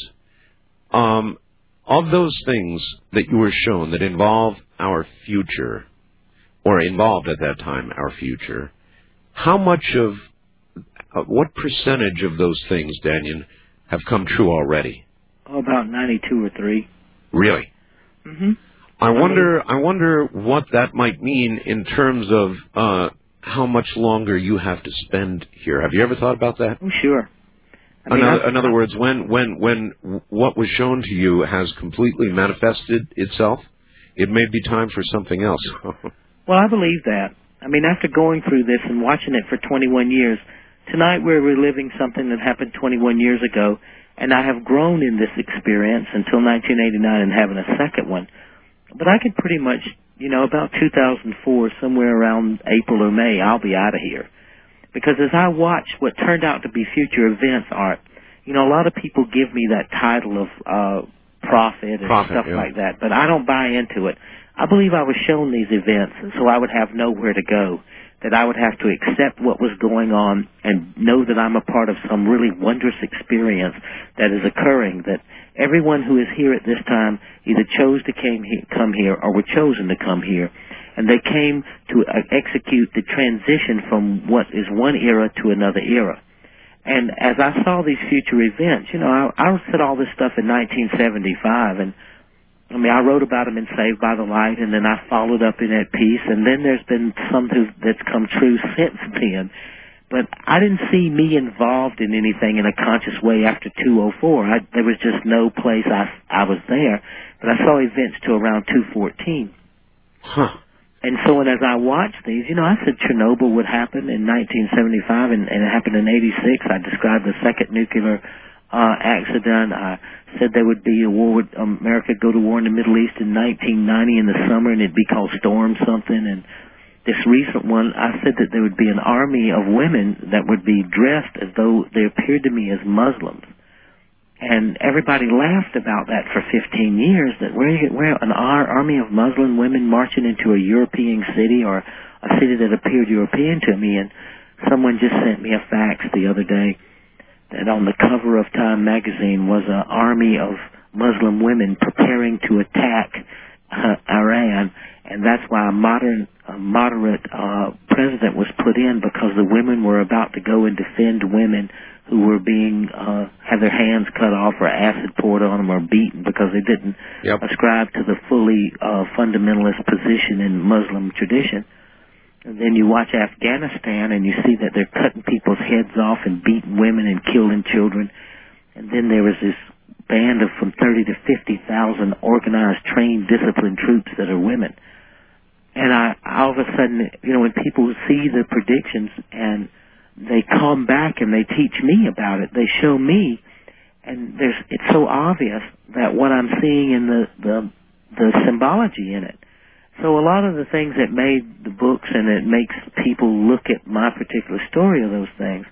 But I don't know all that. All I know is what happened and what I saw. And as these things come to pass, that we're moving toward a deeper spiritual revelation about ourselves. And it's like we're ending a period of time and a new period is starting. And this is the transition period. It's pretty remarkable when I sit here at the same place where I had recovered from open heart surgery and I spent nine months lying in the bed in, in this room with IVs in my arms, Okay, never but, thinking I was let, let me live. stop you, Dannion. Uh, Uh-oh, getting ahead of myself. again? Yeah, you are because I want to complete. I, I want to uh, put closure to the first thing. Um, how did you get back? Well, when I came back after seeing the things in the Crystal City, I returned, I came out of the Crystal City and returned to a place where these 12 beings were. And it was, they were still there, but I was cognizant of the place. The difference in the, the visions are, was that I really was living them. I was a part of them. I could smell the smells and, and see the things, although it was almost physical, like the heat of the explosion. Whereas in that spiritual realm, none of that happened like that. It was, it was more like I was communicating and I was a part of them and they were a part of me and I could communicate with them and so then they told me I had to go back. And I had to stay and follow up on looking at these things and putting into place a center, a place where people could experience stuff. But that really did never sink in until about a year after the experience. But when I came back, I found myself in the hallway, floating and I was looking for my body, and I couldn't figure out if I found it, how was I going to get back in it? You know, these are the things I think about. At this point, you were in the hospital. Yeah, back in the hallway, Yeah. and I I left as the ambulance was going to the hospital, and then I'm in a hallway looking for myself. I mean, I write Oh, about it in the book. boy. I, I find myself covered with a sheet, and I'm trying to figure out how to get back in this body. And it it wasn't so much worrying me, but it was as, as it was a curiosity to me. You know, it's amazing how dumb I am when I look at back over the experience. You know, what a fool I am. And I couldn't figure out how to get back in the body. And when Tommy, who had come over there, my best pal, had come over, and then the orderlies were coming to take me downstairs because I was just pushed into a side room in the emergency room with Sure. a with the lights cut off and tagged and was taking me someplace. I think the morgue or wherever those things are. And all of a sudden I moved back in my body. And I had to, I couldn't breathe. And I, I was trying to figure out why we breathed, you know. And Really? How, yeah, you, you'll be amazed at how powerful and mighty we are. We're not poor, pitiful, stupid little humans trying to have mystical experiences. Let me tell you something, Dannion. Uh, there was a uh, UPI story yesterday. I don't know whether anybody got to you with it or not.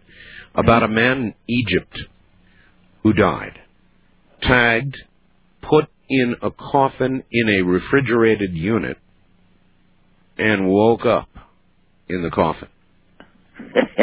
Uh, pushed the coffin aside, found himself with many other dead people, and began to scream.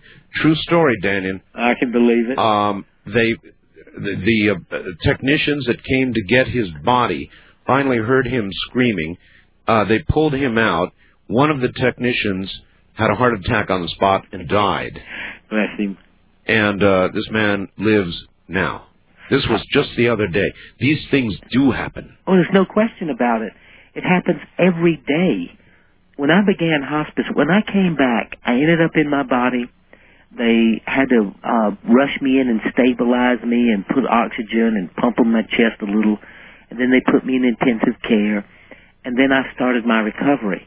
And as I started coming back after six days of paralysis and then months and months of having to think about it every day, I met Raymond. Then I started to do hospice work, and I think, Art, it was because I missed the place so much that I wanted to be close to people who were going back there so that I could talk to them and I could see what they experienced and people being resuscitated. And now I'm in my 18th year as a hospice volunteer, and I love to be around people who are getting ready to make their transition because there I make a difference. Remember the panoramic life review.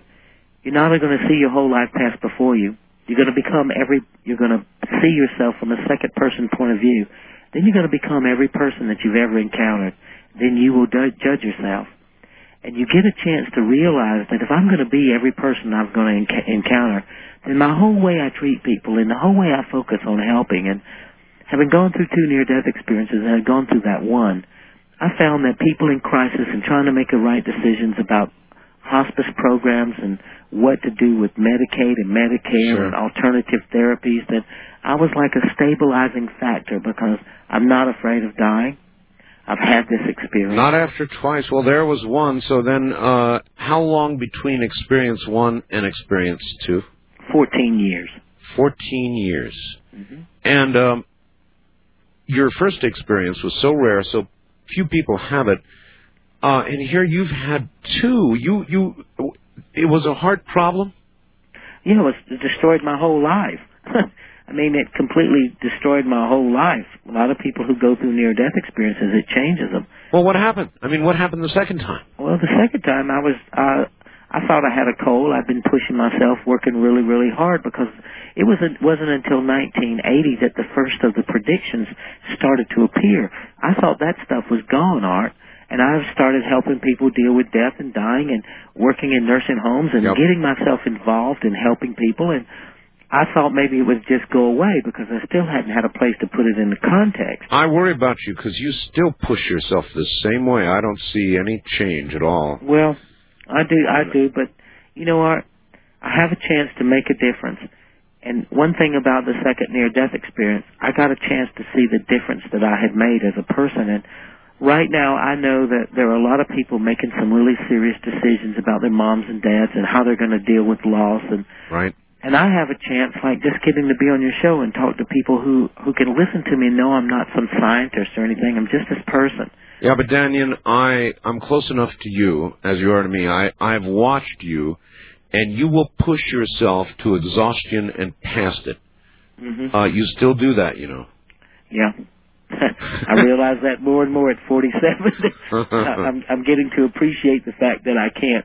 But, you know, this opportunity came, and it was a chance to tell people that this is that all that death is not a real thing.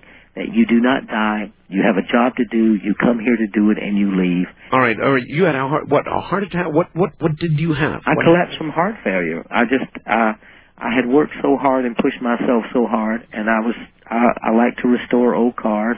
It's how I keep my mind off of all those heady things that you have to study. And Yep. I got staph infection, and it, it landed on the weakest part of my body, and it ate my aortic valve. And I was drowning in my own blood, and I got to the hospital, and I went in. I told the guy, you know, I thought I had the flu, or you know, how those all the symptoms of the flu, achiness. And Yep. He told me, he said, well, I went to see the doctor in the emergency room, and I said, you know, give me some medicine and let me go home, some antibiotics. And Right. he checked me and he said, you know, you want me to tell you the truth? And I said, sure. I paid two hundred seventy dollars. I certainly could find somebody to lie to me cheaper than that. And he said, he said, you got a touch of the flu in your left lung. He said, but you're in heart failure. You'll be dead in 45 minutes. And then I just collapsed. he said that to you? hmm I woke up. I had IVs. I had an IV in my neck, going into my heart, one in my leg, going into my heart. I had IVs in both arms, and they were prepping me for open heart surgery. And My God. well, I mean, he, How did uh how did he? Well, I guess uh, what what X-rays? Uh, how did they determine? Well, that, that's a hell of a pronouncement. You're going to be dead in 45 minutes. well, just taking my blood pressure at the rate at which I was declining. He figured I would make it another 45 minutes. Phew, that's blunt. Well, that's the way I would. That's Southern. that's the way we talk down here. you get to the point. Yeah. and uh, you know I wanted to know. And what what was amazing to him is I started laughing because I, when I was thinking through it, here I had my golden opportunity, and I was ama- I was just I was pretty excited about it. I mean, here I get to go again, but this time maybe I would stay. Yeah. So All I right. I All right. So you went the- into you you went into open heart surgery. Oh, I refused it. It You- took them three days or four days because I told them that I was not going to do it. Really? I wouldn't. No, I wouldn't sign the papers. I mean, this is the legendary story, but it's only because I was there, Art. What were they telling you? Were They they telling telling me- you uh, either sign this and and go for the surgery or um You'll die. or you'll die? And you said no. Absolutely not. I wouldn't sign anything. My, my family came down. Everybody I knew came down to talk to me, and I, I'd had enough of this life. If I had the opportunity to go back, and it was by natural means, I hadn't done anything except maybe push myself a little too hard. But it wasn't that I was on some kind of suicidal binge. It was that I thought saw the opportunity to make a true difference in the quality of the lives of people who had not gone through what I'd gone through, but who are having to make decisions about children, about family members, and because I had been through it, you know, I know what it's like to be afraid. I know what it's like to face death. I know what it's like to see the other side. And I know what it's like to come back and get up from paralysis and to, to come back. And then So- here I was facing it again. And I thought, you know, I had done enough. The rest of it I didn't care about. I, I was ready to go home. And Yeah. Raymond came to see me. And they called Raymond because they thought he was the only one who could talk sense into it or talk some sense into me. And Raymond Moody. Yes, and Raymond said, "Stay and help me. I need your help." And he was going through a crisis at that time, and I thought about all the stuff he had ever done for me. And I, you know, he's been a good friend to me for a lot, lot of years, and he's helped me through a lot of tough times and understanding what was happening to me.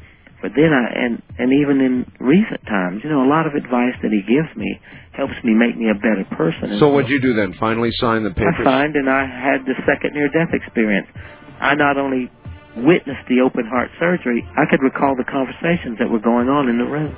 All right, all right. We'll get to that, and uh, and I promise this. He's got this really special book deal uh, that he's going to offer you. So as I keep suggesting, we will get to it. I promise. Get a piece of paper and a pencil and have them handy. This uh, actually, these are both books that are must read. You're listening to Art Bell, Somewhere in Time, on Premier Radio Networks. Tonight, an encore presentation of Coast to Coast AM from July 18, 1997.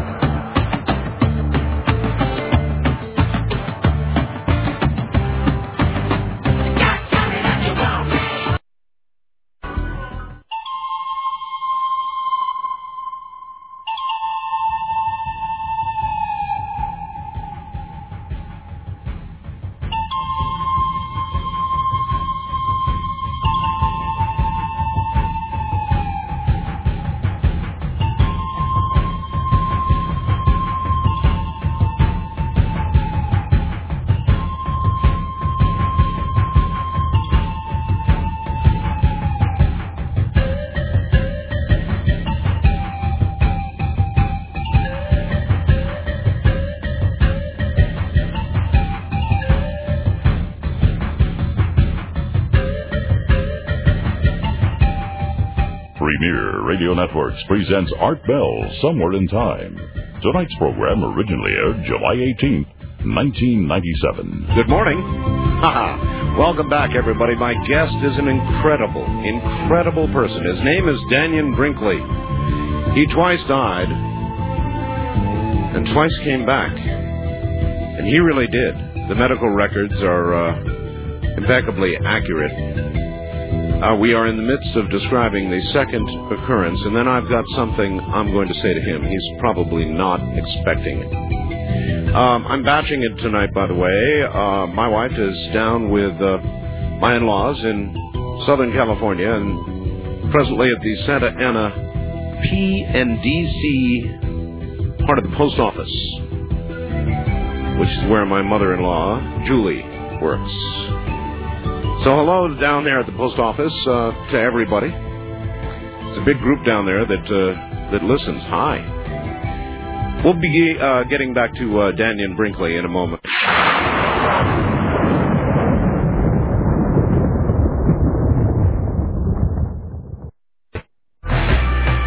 Streamlink, the audio subscription service of Coast to Coast AM, has a new name, Coast Insider.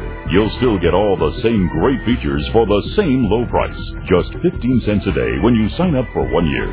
The package includes podcasting, which offers the convenience of having shows downloaded automatically to your computer or MP3 player, and the iPhone app with live and on-demand programs. You'll also get our amazing download library of three full years of shows. Just think, as a new subscriber, over 1,000 shows will be available for you to collect, enjoy, and listen to at your leisure. Plus, you'll get streamed and on-demand broadcasts of Art Bell's Somewhere in Time shows and two weekly classics. And as a member, you'll have access to our monthly live chat sessions with George Noory and special guests. If you're a fan of Coast, you won't want to be without Coast Insider. Visit coasttocoastam.com to sign up today.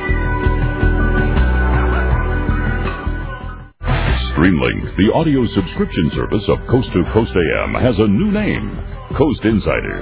You'll still get all the same great features for the same low price. The package includes podcasting, which automatically downloads shows for you, and the iPhone app. You'll also get our amazing download library of three full years of shows. That's over a thousand shows for you to collect and enjoy. If you're a fan of Coast, you won't want to be without Coast Insider. Visit coasttocoastam.com to sign up. Looking for the truth? You'll find it on Coast to Coast AM with George Noory. I would say if we saw what has happened in the Arab Spring, that kind of protest, and they think that they need some kind of a law like this in order to round up Americans, that the NDAA would be used without a doubt. If there are huge protests and there are millions of people complaining about the government, then maybe the government should listen instead of passing new legislation to crack down on these protesters. Now we take you back to the night of July 18th, 1997, on Art Bell, Somewhere in Time.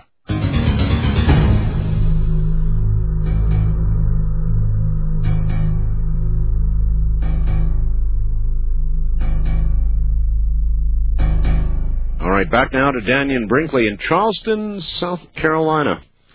All right, uh, here you are then, Dannion. Uh, off you go into convinced to sign the form into open heart surgery. What happened? Well, when they gave me the two shots that they normally give you in the hip that tells you you're going to be relaxed, Right. all of a sudden I just went black. And the next thing I know, I was floating in this blue-gray place again. Back in the same place. Same place, same system. I mean, it was identical. What was so marvelous about it, Art, was here I was watching it again. I roll over and I see them preparing me for open heart surgery. And then I describe in detail everything. I could hear the conversations. I was watching them painting my chest. I watched them cut me open from my neck to my to my navel. I Oh. watched them. Oh, listen to this one. The cutting open wasn't near as wondrous as when they put the buzz saw. I heard this. Ah. And I saw him saw my chest open, spread my heart, my chest open with this device, reach in, take my heart out, cut on the machines. What was wondrous about the machines when they cut on the machines that your heart your heart stops beating and they switch it over to this automatic system that's pumping your blood. That's right. I felt an exhilaration when they did that. I mean, I didn't move from where I was, but I felt a, a freedom. Wow. When they cut my heart open, I thought to myself how amazing this was because I was so confident that I wouldn't live through it because I'd never seen anything that anybody survived when they cut your heart open and cut the center of it out. And as I watched that and thought to myself, wow, I will not survive, and, and what a pleasant thought it was, I started back down the tunnel. I came into the place of bright, brilliant light. I was met by this same being. I had a panoramic life review. I mean, I went through the same thing. I saw my life pass before me. I watched it from an empathetic point of view. I take it it went better this time. Well, the first 25 years was just as rotten as the first time I had seen it. Oh. It didn't change at all. Oh. I had to relive the same stuff over and over again. Oh. It's as horrible as it was. But uh, what made the difference was the next 14 years. I got a chance to be the people I had helped leave this world. I got to be if if this holy if the spirit couldn't come today, the true spiritual value that we are couldn't come today, and I was there, then what difference had it made? And as I held people who were leaving this world, and as I learned to be a lot nicer to people and caring about them, I got to relive all those acts of kindness. When you find a person like my hospice patient who whose children dropped her off at the emergency room and no one had come to see her in ten years and she had uterine cancer and three weeks to live and I came to see her because I cared. That being that person is the most important change in my life. What I try to get across to people is everybody's going to go through what I went through. There's nothing unique about me. This is how we leave this world. What occurred clinically uh, in this second um, experience? In, in other words, uh, during this uh, surgery, did you again physically die? Do you know? Do you know what happened? I'm sure they told you. Well, no, they didn't tell me. I just heard about it. they don't tell you that stuff because they worry about malpractice Yep, and yep, it yep. doesn't look good being dead. One of the nurses said for about uh between eight and twelve minutes. They did. I was gone. You're gone. Yeah. But, you know, that was okay with me, Art. After being going through this twice and watching how it works, I realized that we choose to come here and we're chosen to come here. And for the sheer pleasure of living in the infinite possibilities of the reality of the other side, we all come and do our duty. We come to help make a better world. We come to co-create. We come to find a place where we can co-create. You know, I try, I teach a course now after so many years, I teach a course about it, and I, you know, I try to do tours about it, and I, I try to find a way to create conscious awareness for everybody in the things that I've come encountered with in my life. Not, I'm, I'm not just a person that had near-death experiences. I'm somebody who's lived 47 years also. And Can you answer this? Do you have any idea why you were chosen twice not to die? Yes, they were desperate. the only way I can figure it is they why they picked me is they had to be completely desperate, and they'd completely run out of Messiahs, and they figured if they put all this on a fool, they'd just see how he could handle it. Well, that's the only way I can look at it, Art. well, that's one way to look at it, I guess. Sure. Yeah, they had to be desperate if they picked me. I mean, give me a break. But I've held up. I've worked continuously and, it, and at all costs. I've stayed true to what I said from the first day, and I've held up reasonably, and I'm doing it right now. I, Yeah, you are doing it right now, and that's that's where I want. I'm going to stop you for a minute, Dannion, and I'm going to read something, and then I'm going to say something. This is from Rich, who just sent me uh, uh, facts. Hi, Art. I'm really glad you've got Dannion on again. I met him about four years ago in Marietta, Georgia. He was on a local TV show called Talk at Night with Brian Wilson. I arrived late and got uh, to meet and talk with him in the green room. That's a room, I guess, you know, that you're in before you go out into a TV show until the commercials came on. When you meet him, he has this incredible aura that comes over you in his presence. It's a great feeling of love, compassion, acceptance, kindness. I was really moved by meeting him. What really struck me, though, was that during the show we had gone to see, Dannion took questions from the audience. And a friend of mine asked him about his house, my friend's house. Dannion described his house to an accuracy that blew my mind away. They had never met, yet Dannion could see the house in his mind. It was amazing. I don't know if he remembers this or me, but it convinced me that he had some sort of gift. Well, that's it. Just thought I'd relate the story and maybe refresh Dannion's mind and see if he could recall the incident. That's from somebody named Rich. Do you remember that, Dannion?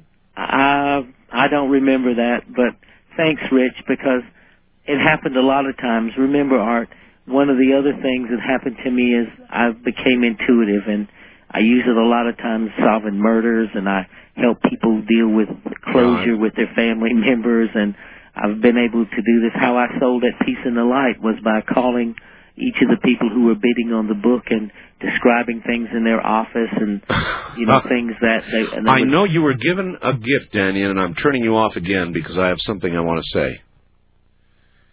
Um, and I'm going to just approach this straight on. Uh, as my audience is well aware, there is something um, very drastic, very drastic that has occurred in my life. And before I ever began, I went through a period of time on the air, and I'm not done with it when I began to talk about revenge and uh, I had a great anger and I still have it. I should tell you I still have it.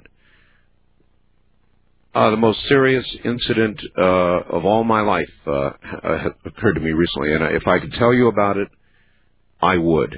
And uh, one day I will tell my audience this incredible thing that this horrible thing that has happened.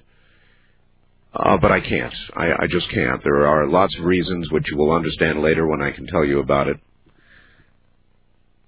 Before I ever began to, you know, you can't do a five hour damn talk show on the air without letting out some of your emotions. And I was going through um, the most traumatic uh, time of my life here recently, and and really still am what I would call a life-threatening situation. Okay, and I, I'm not going to define it, and I can't more than that on the air.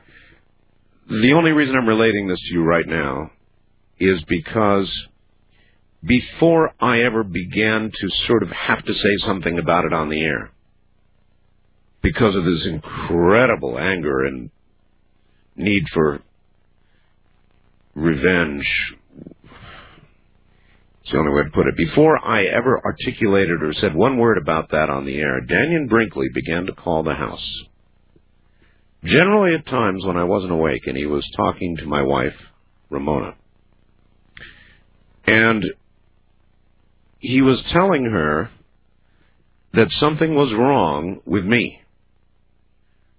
Again, this is before I said anything on the air, and Ramona uh, finally told him, "Yes, Dannion, there is something really seriously wrong, uh, but I can't tell you, and I won't tell you. It's up to Art to tell you." And it was getting to the point where Dannion was calling the house and saying, "If you don't tell me what it is, or if Art doesn't tell me, or if I if I don't come to resolution, I'm going to come out there, physically come out there." and see art because I know something is terribly wrong. And I'm telling you, this man has a gift.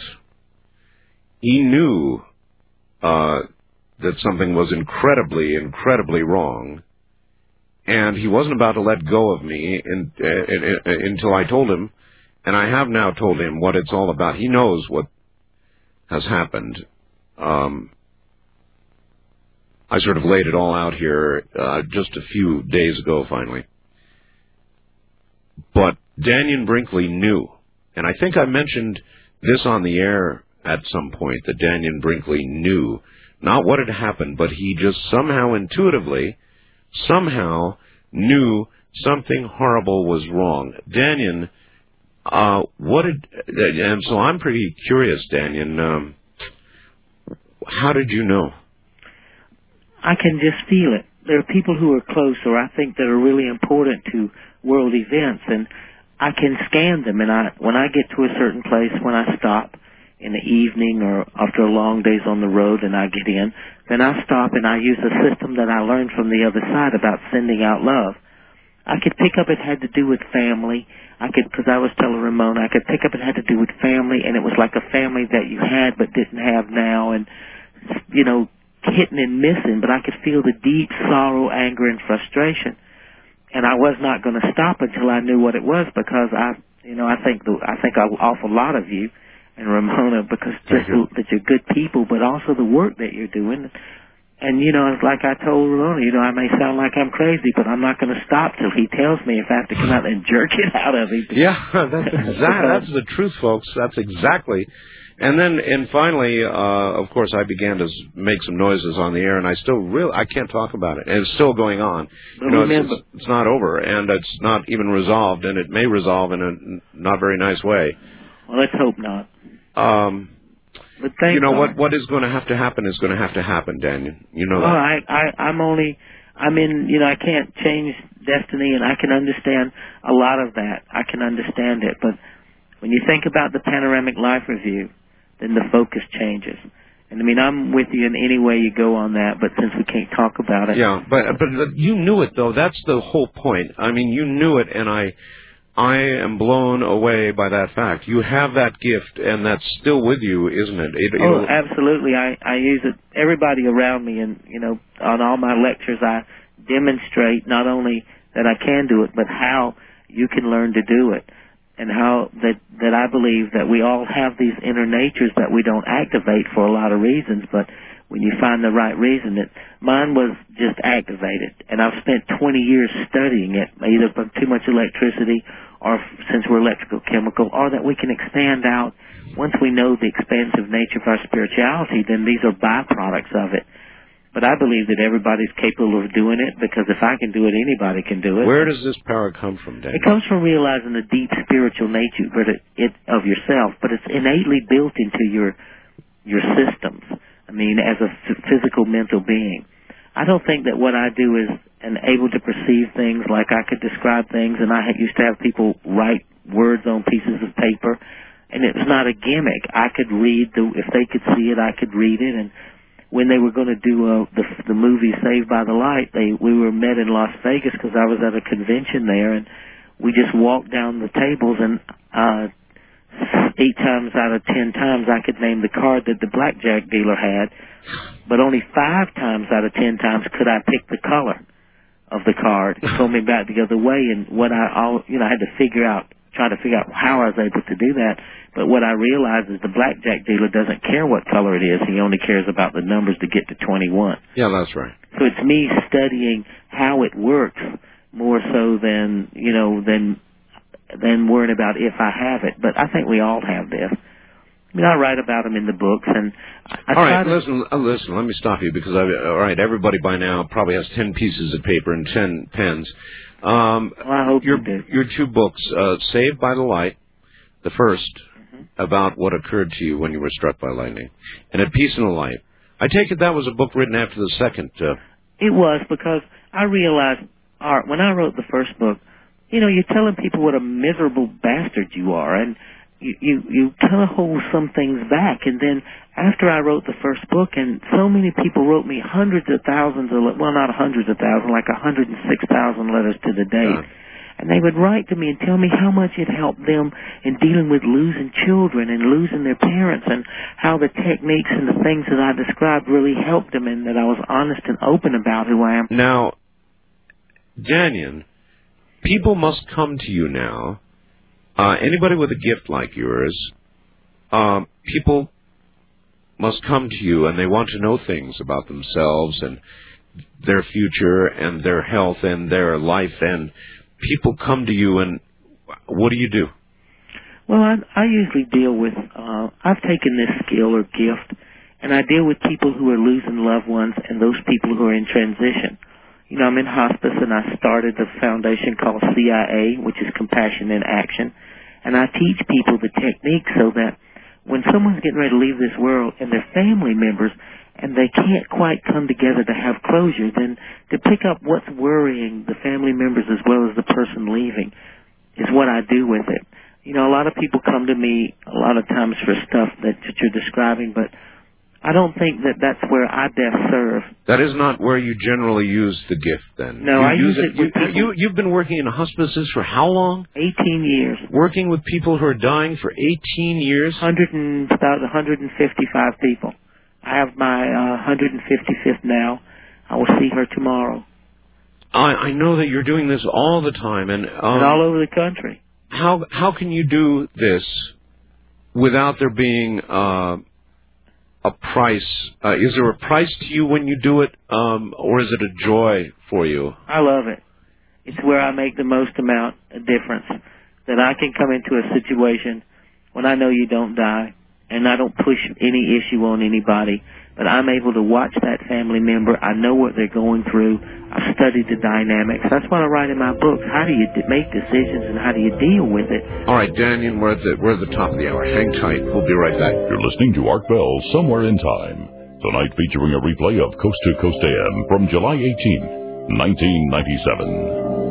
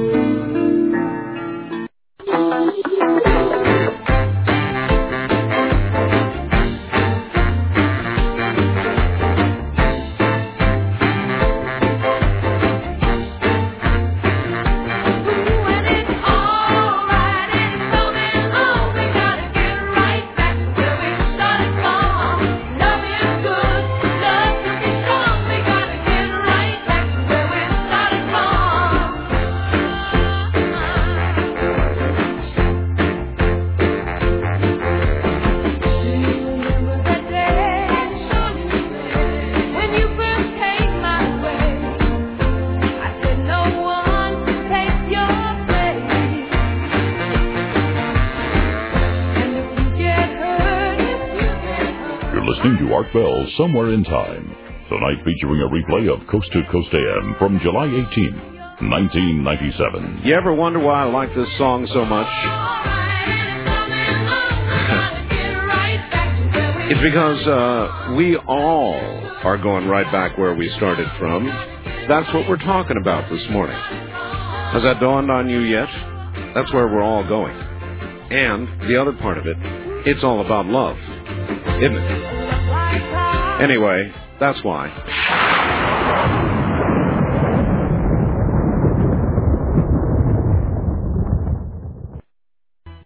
You're listening to Art Bell Somewhere in Time on Premier Radio Networks. Tonight, an encore presentation of Coast to Coast AM from July 18, 1997.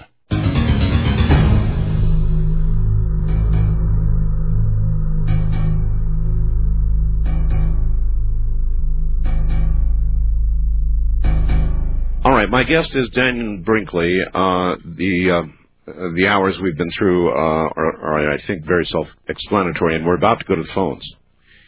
Uh, so, if you have a question for Dannion, um, it's a good time. You can begin calling now. Uh, Dannion is in Charleston, South Carolina, and I've got something that I want to read for him, uh, and then he can comment. Then we'll go to the phones. Uh, this says, "Dear Art." Please ask Mr. Brinkley if he can comment on the following dream. I walked outside and discovered that my cats have captured a bird. I think, oh God, I can't deal with this, and so I go back inside. After a minute, I decide to go and check the situation out and hope the bird is dead. But I discover it's still alive. So I pick it up and notice it's a dove, and although its wing is broken, its eyes are clear, and I know its soul is intact. I bring the bird in the house and sit with it on the floor.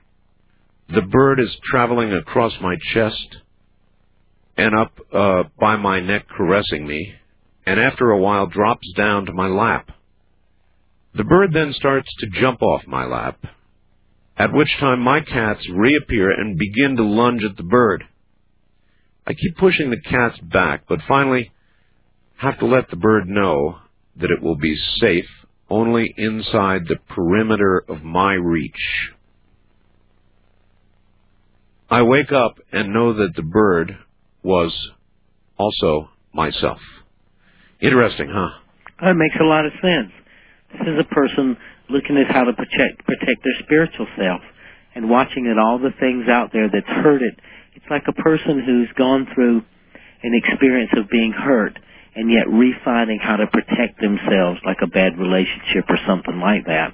Huh. But this person is reestablishing her protection and control of herself again. She's bringing back control of herself. You know, a lot of times the dream state is when we put together a lot of our stuff that we go through. When you realize how spiritual that you are, Art, truly spiritual. We are spiritual beings. We function in this in this environment for a certain period of time, and then we return where we came from.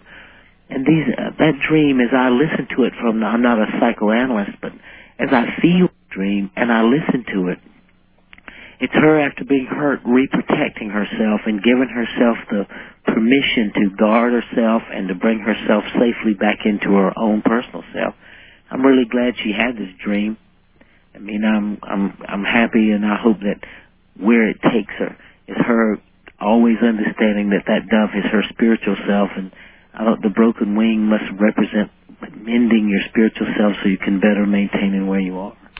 Yeah, I thought it was well said, well written, uh, and I just thought you should hear it. Uh, let's go. To, let's go to the phones, Dannion. There's a Sure. bunch of people want to talk to you. First time caller line. You're on the air with Dannion Brinkley. Hi.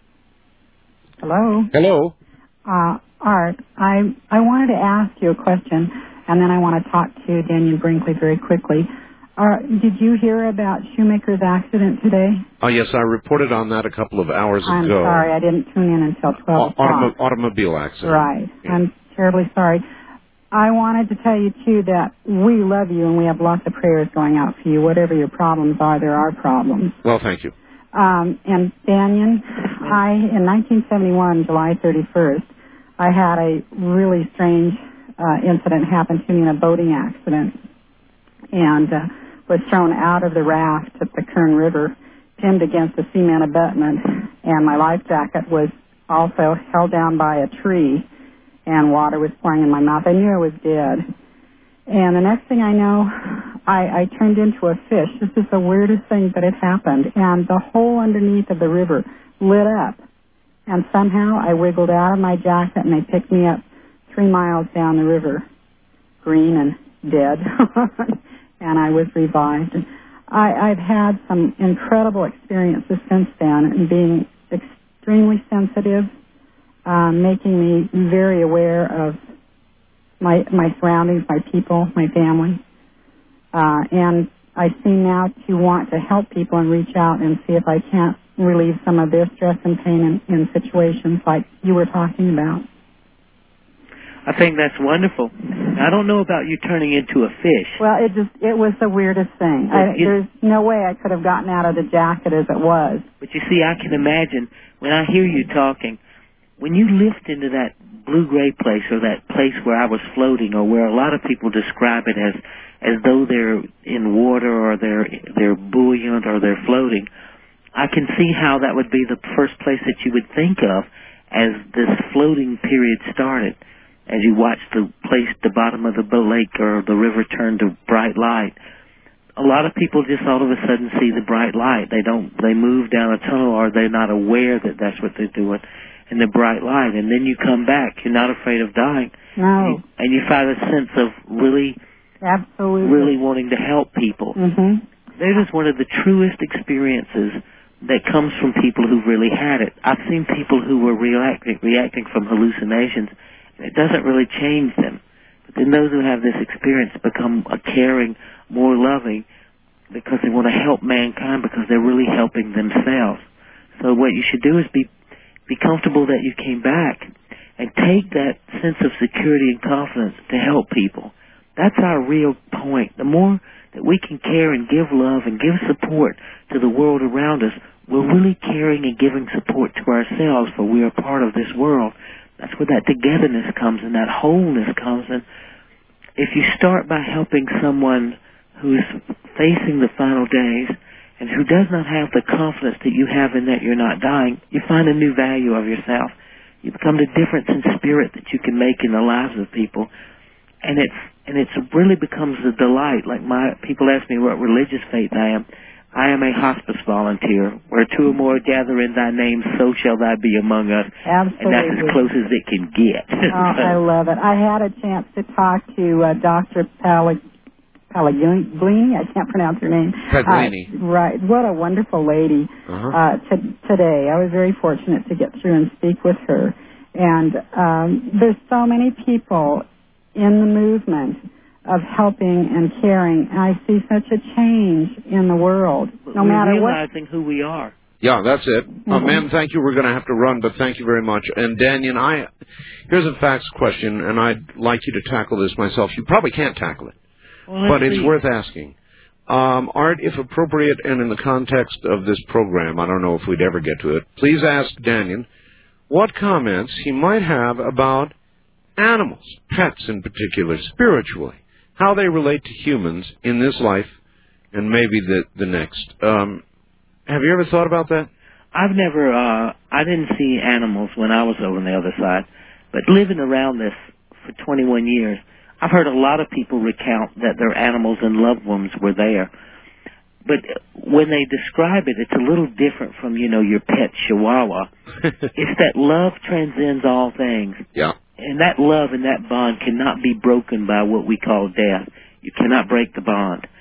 And so I've heard a lot of people, I mean, a lot of cases of people describing that their animals were there. I'm talking about bankers and and people who have a very left brain psychology Sure. who come back and are amazed at that. So love passes all things and I don't have any doubt that if you love something here, when you make that transition in the form that it truly is, that love will be there again. All right. Uh, let's go here. First time caller line. You're on the air with Dannion Brinkley. Hi. Hello, Hello. Dannion. Yes, sir. I'm calling to acknowledge you for what you're doing. Thank you very much. I understand fully what you know that we come here to serve, and that's the priority. Period. Service is paramount. It gives you back your whole self. It gives you a value when you go give your when you go help someone who has nothing to give but their love. You find the value of your love. And once you have that, you begin to have a basis to take control of your life and to deal with people, to put people in your life or take people out of your life because of the value you've received from helping someone who couldn't really give you anything back except thanks and their love. That changed me. And to see the look in a lady's eyes who's lying in a bed, who's hurt so bad and she's frightened, and when she sees me, she smiles. And for those brief moments, that she has that moment where she's cared about and loved and that I'm there, that makes all the difference in the How world. How can that be bought? There's no power. And remember, no way. when you look at the panoramic life review, one day I'm going to be her looking up at me. She is you. Yeah, that's what I figured. when you know the panoramic life review, it There, becomes there's no that life. Separateness. They are us. Yeah. Well, thanks a lot for you know really thinking and, and to call me and to tell me that because I'm trying, and that's all any of us can do. But I'm trying as hard as I can. All right. East of the Rockies. You're on the air with Dannion Brinkley. Hi. Uh, good morning, gentlemen. Good, Good morning, morning. sir. Um, Art, Yes. uh, my local AM uh, AM channel here was on the blink earlier and stuff. Um, what happened with you? Um, there's really nothing I can discuss. Uh, where or you? like a personal tragedy or something? personal something. Yeah. Where Where Well, are my you? My heart sir? goes out to you. Thank you. Where are you? People love you, Art. Uh, Utica, New York. Utica, New York. Yeah, my heart goes out to you and and your wife, if anything, you know. Thank um, you. I wanted to ask your guest, what is the, uh, I, had a, I got two questions actually. What does he think about reincarnation? And what does he think about in uh, Revelations when it talks about the dead coming back to life and having a second chance and all that? Huh. Well, reincarnation, I'm not really sure about, but we were talking earlier from Bri- Brian Weiss and Winafred Lucas and reading a lot of the research that's being done in uh, regression therapy by prominent physicians. And knowing people who recall past lives at the same time, who have, who happen to be friends of mine that I meet along the way, I have to begin to look at it. But I'm not really sure. I know about the death process when it concerns one, but it seems it would seem to me like it'd be a waste if we didn't have more options and more uh, more chances at growth. I don't think we keep coming back to correct all the bad things we've done. I think we keep coming back if we do that to create more opportunity. And second, in the book of Revelations, it talks about when the Christ would come back to raise up their own. That was the whole nature of creating coffins and the whole system that we call burial.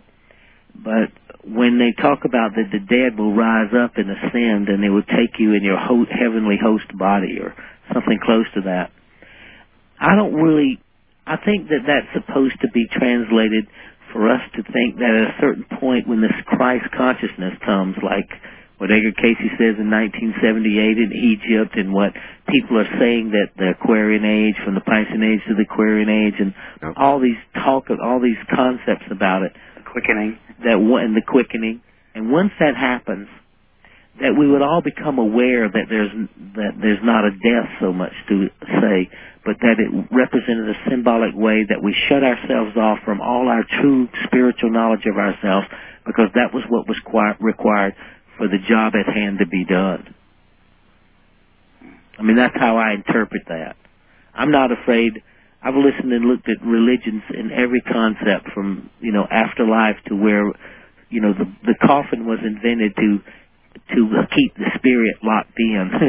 when you look at the development of coffins and burials, now we lock them in a in a hemostatically sealed box, then we put them in concrete, then we bury them in the ground, waiting about the for pyramids? someone to take us back up.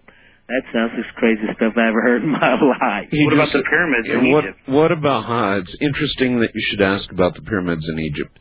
I don't want to uh, lay this out just yet after the bottom of the hour, but Dannion, all my life I have been drawn, drawn, drawn to the pyramids in Egypt, Easy to understand. And I'm going, uh, leaving October 1st um, on a very important trip for me. No doubt. And is there some chance, any chance, you'll be over there then? I'm working exactly toward that. I wouldn't miss this for the world. I know. You have been there many, many times. Absolutely. I haven't. What is it about the pyramids? the pyramids are a breathtaking spiritual dynamic. And it also is a monument to man's abilities to try to interpret and to, to create these monuments or whatever created these monuments to truly appreciate the magnitude of them. Wildcard line, you're on the air with Dannion Brinkley. Hello. Yes, good evening, gentlemen. Pleasure to be with you. Where are you? My name is John. I'm calling from uh, Scottsdale, Arizona. Yes, John. Hi, John. Which, hi, which of course, where we have uh, maybe 24 hours to have life as we know it. anyway, we shall see. Uh, my Um, co-author, Paul Perry, lives there, a very wonderful guy. Ah, well, it's a nice place to live. Yeah. Uh, I just wanted to ask you, uh, either of you, actually, either both of you, whether you are familiar with uh, the books of uh, George Meek, After We Die, What Then? Uh, follow books by John G. Fuller, goes through 29 megacycles, wherein they attempt to use, well, I guess a combination of uh, channeling and actual technical equipment to communicate with the dead with some actual measurable results. What did you say about 29 megahertz? The Ghost of 29 Megacycles is a book by John G. Fuller. Ooh, I've got to read that. Oh, yeah, yeah. the Fischbachs in uh, Germany. I've heard of these people, and I, I've been to a, a conference. Um, I went to a conference in Brazil a few years ago, where people were using computer televisions and hookups to to to communicate with the world. Some Yeah, pretty it's rem- absolutely fascinating. It seems that uh, much like remote viewing, there is some very solid, you know, scientific uh, ground that they're actually. You know, There's a worldwide organization that that has done this and recorded this. I was Right. watching one of the Fischbach's most famous cases of some guy talking to them from a house, and he was living in the 13th century, and yet this Mhm. house was in the in the 80s. Wow. But uh, mostly, mostly the. European studies, I understand, produced only short bursts of, you know, intelligible messages. Whereas this gentleman, George George Meek, who was actually an engineer, uh, was able to, you know, produce some lengthy, detailed conversations Conversation. uh, with people on the other side. He Really? describes quite a, quite a layer cake of, of existences that we can look forward to uh, in that book. And I think it would be of great interest and uh, certainly, uh, as far as I know, nothing's happened with these people for quite a long time. I don't know what became of the, uh, you know, the the, uh, the push to, to get this to happen. Well, the organization still exists, Uh-huh. and since they're you know the Fischbachs are Germans, and there a lot of German technology has been going into it. You know, I had a chance John, from I- Mm-hmm. I've heard of this, and I even went to the conference and I watched it. I don't understand it, but I've I've watched it and seen it from pretty credible perspectives of science. Yeah. What I enjoy most about having this life that I have, that I get a chance to be around so many people to ask and watch so many possibilities. Do either one or both of you uh, actually believe that one day, uh, through spiritualism or science or a combination thereof, we actually might break down the barrier between that side and this side, or is that a forever barrier? Oh, absolutely. Absolutely what? But we shall break down that barrier. I believe we shall, and I believe Really? we have already begun to do I, that. I agree with John 100%, Art. I have no question. Goes right along with your quickening and with your, uh, Period. you know, We the are- whole thing coming together. We are destined to accomplish this. We came here to do that. And in the course of everything that pulls us in every direction, we will succeed at that. We will succeed with lifting that veil and becoming more aware of our spiritual sides and dimensions. I think the near death experience affords one of the greatest opportunities for that to happen just by looking at it and realizing that people down the street will be the ones who will convince you. Isn't that something? And talk I- about something wonderful. What could be more wonderful than that? I couldn't think of anything. I wouldn't have missed it for the world. That's why when the second near death experience, I chose to come back. I saw the difference that one person could make in a period of time that is literally one of the most remarkable periods of time in spiritual, emotional, and physical history of the earth plane and of our levels of consciousness. All right, caller, I've got to say it for the thank world. you, and I've got to ask uh, Dannion to hold on. Caller, thank you very much. That was a really, really good call. Can you imagine if everything between here and there broke down? They both think it'll happen. Can you imagine? You're listening to Art Bell, Somewhere in Time, on Premier Radio Networks. Tonight, an encore presentation of Coast to Coast AM from July 18th, 1997.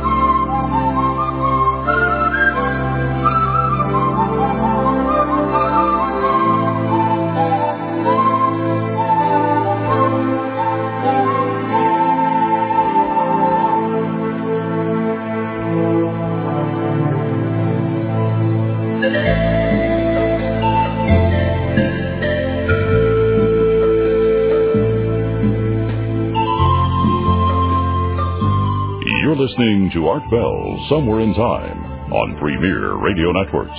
Tonight, an encore presentation of Coast to Coast AM from July 18th, 1997. And I wish the people um, down along Louisiana, Alabama, Florida Panhandle area well. There is a um, a Force One hurricane bearing down on them, and it's kind of hard to know what it's going to do. Uh, it's got a lot of warm water. It could build. It could become very dangerous. It could be okay. Um, this is going to be a rough hurricane season. It's going to be a rough uh, season for weather, period, and it's not going to get better. It's going to get worse. That's what I think. It is worsening. Actually, we're in the middle of it now. It is the quickening.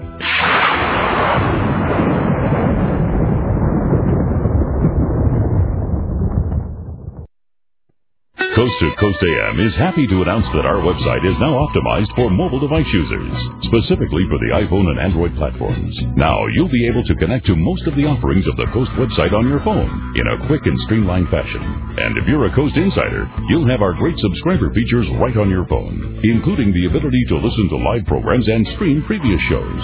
No special app is necessary to enjoy our new mobile site. Simply visit coasttocoastam.com on your iPhone or Android browser. Looking for the truth? You'll find it on Coast to Coast AM with George Noory. I argue with people about disclosure time and time again. I've told them governments are not going to come out willingly to tell us it's going to happen by a mistake, it's going to happen by a whistleblower, but it's not going to be an organized thing. Governments won't do that. And the reason why they won't do it is because they do not want us to know. They think that they'll lose control of us if we know. If you actually truly believe that we were being visited by extraterrestrials and you had categorical proof that it was happening, do you think you would listen to some of the bull that government throws out all the time? Absolutely not. You'd look toward the heavens, you'd say there's got to be a better way, and you would start doing your own thing. And you would forget all about government control and everything else. So the bottom line is government will never, ever disclose the true facts of UFOs. Now we take you back to the night of July 18th, 1997, on Art Bell, Somewhere in Time.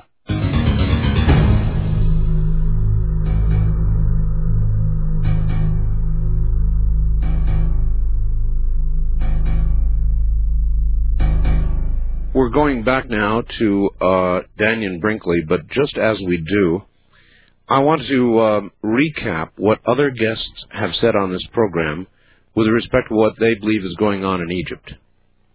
We have photographs on the website which uh, document, and on the uh, Enterprise Mission website, Mr. Hoagland's, which show or appear to show a tunnel, very serious tunnel, uh, being dug in the Great Pyramid. The consensus was that this tunnel was being dug from the King's Chamber to the Queen's Chamber. There are several very damning photographs. Uh, one which appears to show a security camera, normally um, pointed outward to see what might be going on, turned to the wall. There are photographs of large electric lines running up inside the Great Pyramid, which people have reported are warm, indicating a great deal of current is being drawn, indicating there is digging going on. We have pictures of this uh, tunnel. We have testimony from people uh, indicating this is um, this digging is going on. We have photographs of bags of limestone being taken out of the Great Pyramid, uh, indicating also that there is a, a dig that nobody knows about uh, going on. All of this has been on the air and is reverberating loudly uh, in Egypt right now. My name, that of uh, Mr. Bauval and Hancock and Hoagland and others are being bandied about uh, uh, quite quite heavily in Egypt at the moment, and I passed all this on to Dannion, who said, okay, Dannion has a good relationship with uh, Zahi Hawass, and he called Zahi Hawass, who returned his call earlier today, and I guess, Dannion, you laid all this out for Zahi, is that correct? Yes, I, uh, you know, I, I, I've met Zahi Hawass for, you know, a long time going there, and I know everybody else, but I don't think I have as much vested in uh, what people are saying, and I just called him on the phone. But also this too, Art. I have other friends, Abbas, Sahawat, people who are live there and who live and work around the pyramids every day. They'll know what's going on, and I call them and I asked them, but because I didn't know if I would talk to uh, Doctor, I mean Zahi, Doctor Hawass, but the word when I asked him, I said, "What's going on?" And I asked two other people what they had heard was going on, Mm-hmm. and they said that uh, everything that they're hearing, everything that I asked them was true, except that the tunnel that they think is being dug between the king and the king, the king and the queen's chamber is not being dug. They've discovered what they think to be two or three rooms above the king's chamber. Wow. And this is what is the most remarkable. For years, they never thought anything about it, but they're discovering this. The power cables that that I asked about, and they said, look, normally you go twice a day. There are people who prepare in advance to buy a program that you can go inside the Great Pyramid. Right. Whoever took these pictures was a person inside on a tourist visit Sure. with walking over these cables where the excavation was going on and people could see it. Yep. And they're excited about it over there. And when I was listening to all that kind of stuff, I think back to the mindset that from watching for years, Dr. Zahi Hawass loves the Giza Plateau. And he loves it. And he's very protected of it. And with what he does, and he's trying to fix it and preserve it and to go step by step. And he told me, I asked him, I said, Zahi, then why are everybody acting this way? And he says, well, it's just that same stuff that goes on. He said, but you can come right now and I will show it to you. We're trying to get enough light up in there because of how the the hand the the script and the hieroglyphics on the wall to find out what period it was. And There's that. wait a minute, wait a minute. There's uh hieroglyphics on the wall. Yeah, there are writings on the walls, and they're trying to get enough light in there so that they can read this. And, And you're saying there's five chambers or rooms No, uh, they they know there's one, but they think there's at least three. above the king's chamber. Yeah, can you see Art? What? I'm That's hearing, a total mind blower. It's even wilder. Listen, it's getting wilder. The whole part of watching this going toward 1998 is why it's so interesting to me. And watching how fast things are unfolding, what sometimes took 20 years before they discovered anything, they're discovering it. And I can hear the sense of excitement. I can hear it because I know Zahi and I know these people who are around there and I can listen to the excitement, which they keep contained a lot of dealing with what Graham and Robert and John and just the things that, um, I mean, I hear stories, you know, I hear all the bad guy stories, this Larry Hunter guy. I heard two or three stories that two, two people told me about. Do you him. think? Let me ask you this: Do you think that Zahi is telling you the truth? Oh yeah. I mean, I mean, this is it's such big news um, that you would think that if they've discovered chambers, I, I mean, that's extremely exciting. Uh, either way, it's extremely exciting, whether they're digging up or down. But Well, they're clearing out a lot of debris. I mean, they've just, you know, a lot of debris. but that ought to be in the papers. I mean, Oh, but not yet. First things when you look at an archaeological dig, you see what you have. You don't just run out and tell the world you discovered something without, like an archaeologist. And when you look at the mindset of Egyptology archaeologists, they're very, they're pretty painstaking about this. I mean, I've watched the way they do it and seen when they uncovered the, the, um, the laborers camps and the amazement of it. First you see what you have. You don't create wide speculation. These people who know about this were one of one of two groups a day that's all can go there, and it can't be more than like 35 or 40 people. Yep. And they were just one of these tourist groups, and they took photographs, and they're blowing it out of proportion. all right. Uh, I believe this, you know, Art, after going there for years and years and years and having a rapport with these people because I I'm not I go back and I give back and I work in these orphanages and I really try to support the stuff. And I, I know, you, you have an orphanage in Cairo, don't you? yeah. I Um, support these issues and I try to give back to these people because they're there guarding treasures of the whole world the best they know how with the money that they have and I every time I hear this stuff it's not the person that I know or the things that I go and see. I have seen things that are more wilder that are wilder that's unfolding over there and than than I even hear on your show. All right, I know that you're close to Zahi, so you may not want to answer this, or you may want to answer it, or respond to it, or not. I don't. It doesn't matter. Uh, but I'll I'll say it anyway. Um, there are charges made by people that organizations, um, institutions, uh, people with money are invited to Giza uh, to do experimental work to do X-ray spectrography, all that sort of thing, looking inward toward an exploration of this or that, and a lot of money is spent. People go over there and do that preliminary work, and then get tossed out of Giza with the follow-up work then being done by Zahi and company. Uh, would you respond to that? Well, I can look at it from all the experience. I can't say that maybe that has not happened. I can't say that because there's a lot of things that goes on in digs and sites and universities and people with grants. And I'm not saying that if there was a major discovery that someone in the hierarchy of Egyptology, like in any other one, tries to take more credit than the other. I mean, there's a lot of competition and pride in those kinds of A lot of professions. politics. A lot of politics. And a lot of politics in those kinds of professions. But I've never had any dealings with, with Zahi or the whole antiquities department that wasn't within the mindset that I thought was reasonable and respectable. Now, with all the people, with the lack of funds to do the, the job, a lot of times they have to work on things with groups and organizations of people that they may not particularly want to work with, and then it may get a little sticky in between the two, and then they throw them off because just sitting and having a meal with Zahi and just listening and talking to him about 30 times a year from all over the world, someone comes knowing the, all the answers to the pyramids and that uh, dolphins built them. Yeah. You wouldn't believe some of the stuff that I hear that the staff would tell me. All right, there are two ways of looking at what is uh, at Giza. One is that it is Egypt. Egypt is a sovereign nation. Egypt has a right to do the exploration. It is their country. As we regard our country sovereign, they regard theirs sovereign.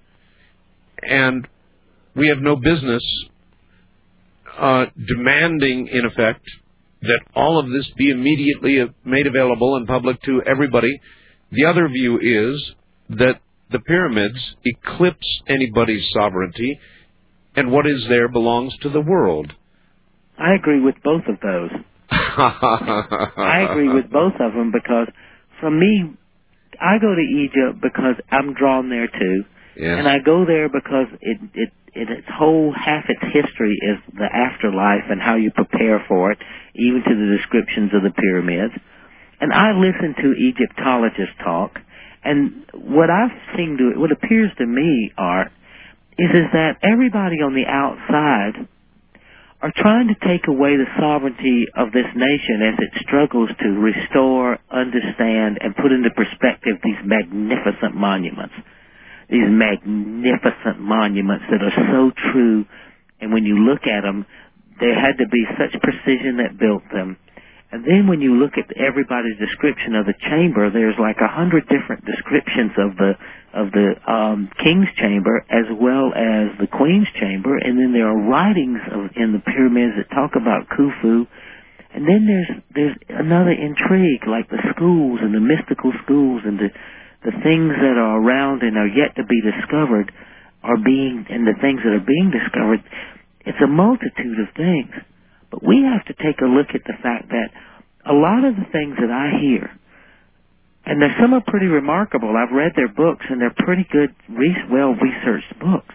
But they don't take into consideration that these are people who have this, and it may be symbolized as what their entire country is, and they are scientific archaeologists, and they're also defending the sovereignty of their their country. Yes. I get a chance, Art, to talk to a lot of people. One time I'd just like to do a show of the things that I've come across in 21 years of exploring this, just like talking to Dr. Hawass, and then he will call me back. And I don't buy into any anybody's issues. I'm watching and looking at it because I see miracles and stuff in that desert unfold every day, and because a lot of what the Cayce readings are, this chamber. What is it that you think eventually may be found there? Oh, it will be found. The chamber that they describe, it's there. What do you think? what do you think though will be there? It'll be a whole complete different history of the world. All that we've heard from science and that kind of business, and every way we're taught that we where we came from and how all this evolved. I mean, the old age-old Atlantean stories. There is something like that there, and it will be discovered, and it will be discovered in the next two years. And Are you comfortable that when it is, it'll be made public, or will it be such sacred, secret information that they will consider the world is not ready for, or that they don't want to share with the world that it will not be shared? That's a possibility because you know there's a lot of there's a lot of influence that that affects the Egyptian economy and the world Yes. from an outside pressure from other Arab countries in the Arab League, the United States, and the needs. You know, you have to remember that there are a lot more things at work than the Egyptians trying to hide the, one of the greatest treasures. It will leak out. There is too much that goes on. There are too many people who know this is not the 20s or the 30s. I can call and ask. I mean, I trust Zah- Zahi Hawass because I know this man and I watch him and I see how hard he works and I've been in his office and I've been with him in dinner and I've talked to him over the years. And this is a, a good man. There's no question in my. So you mind. know Zahi Hawass well enough that if he were laying down a story for you, you'd know it. Oh, in a minute. I wouldn't even have to know him well enough, Art. I'm really famous for being able to tell the difference. I can hear it in a person's voice. But remember this, I can also talk to 15 other people that work around that site. And I can piece the story together no matter what. And Zahi's story is always the, he's a little abrupt. I mean, you know, he doesn't carry on long, lingering conversations. yes, I know. He's a little sharp-witted. He Yes. gets to the point very fast Yes. and he's an he's an he's an Egyptian, mm-hmm. you know. And you when you take all that cultural nature and the and perspective and put it into place, you find a really great man. I I like being around him.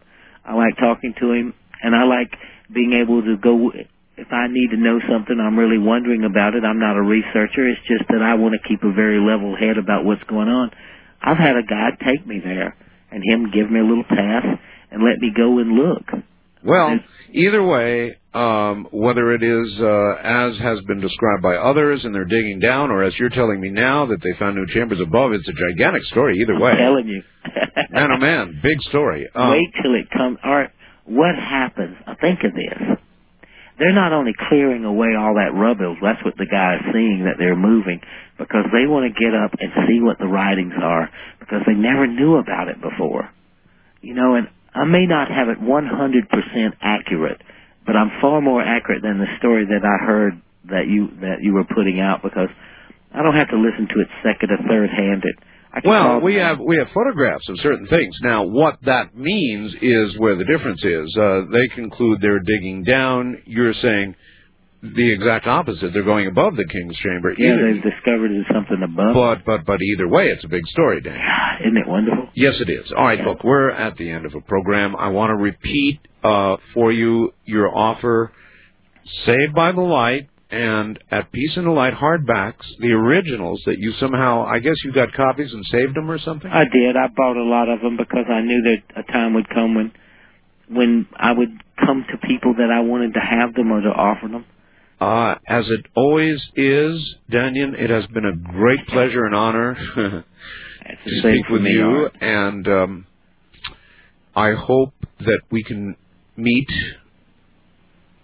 It'll uh, be soon, at Giza, or maybe before. or maybe both. Yeah, maybe both. I recommend that anyone who gets the opportunity to make that pilgrimage, to make it. I mean, I go myself, and I just recommend anybody, and I'm going to talk to everybody I know over there, Art, there, to help facilitate it. And you know, I go probably right after that. So if they can't catch you, they can go with me. All right, excellent, Dannion. Uh, bless your heart. Thanks for being here. Thank you, man. And listen, my heart goes out to you. I will be calling you and following up. Keep loving your mind. Keep growing in your heart, Art. Take care, my friend. You too, brother. Good night, Dannion. All right, that's it for now, folks. Um, from the high desert, cactus country, I'm Art Bell. Good night.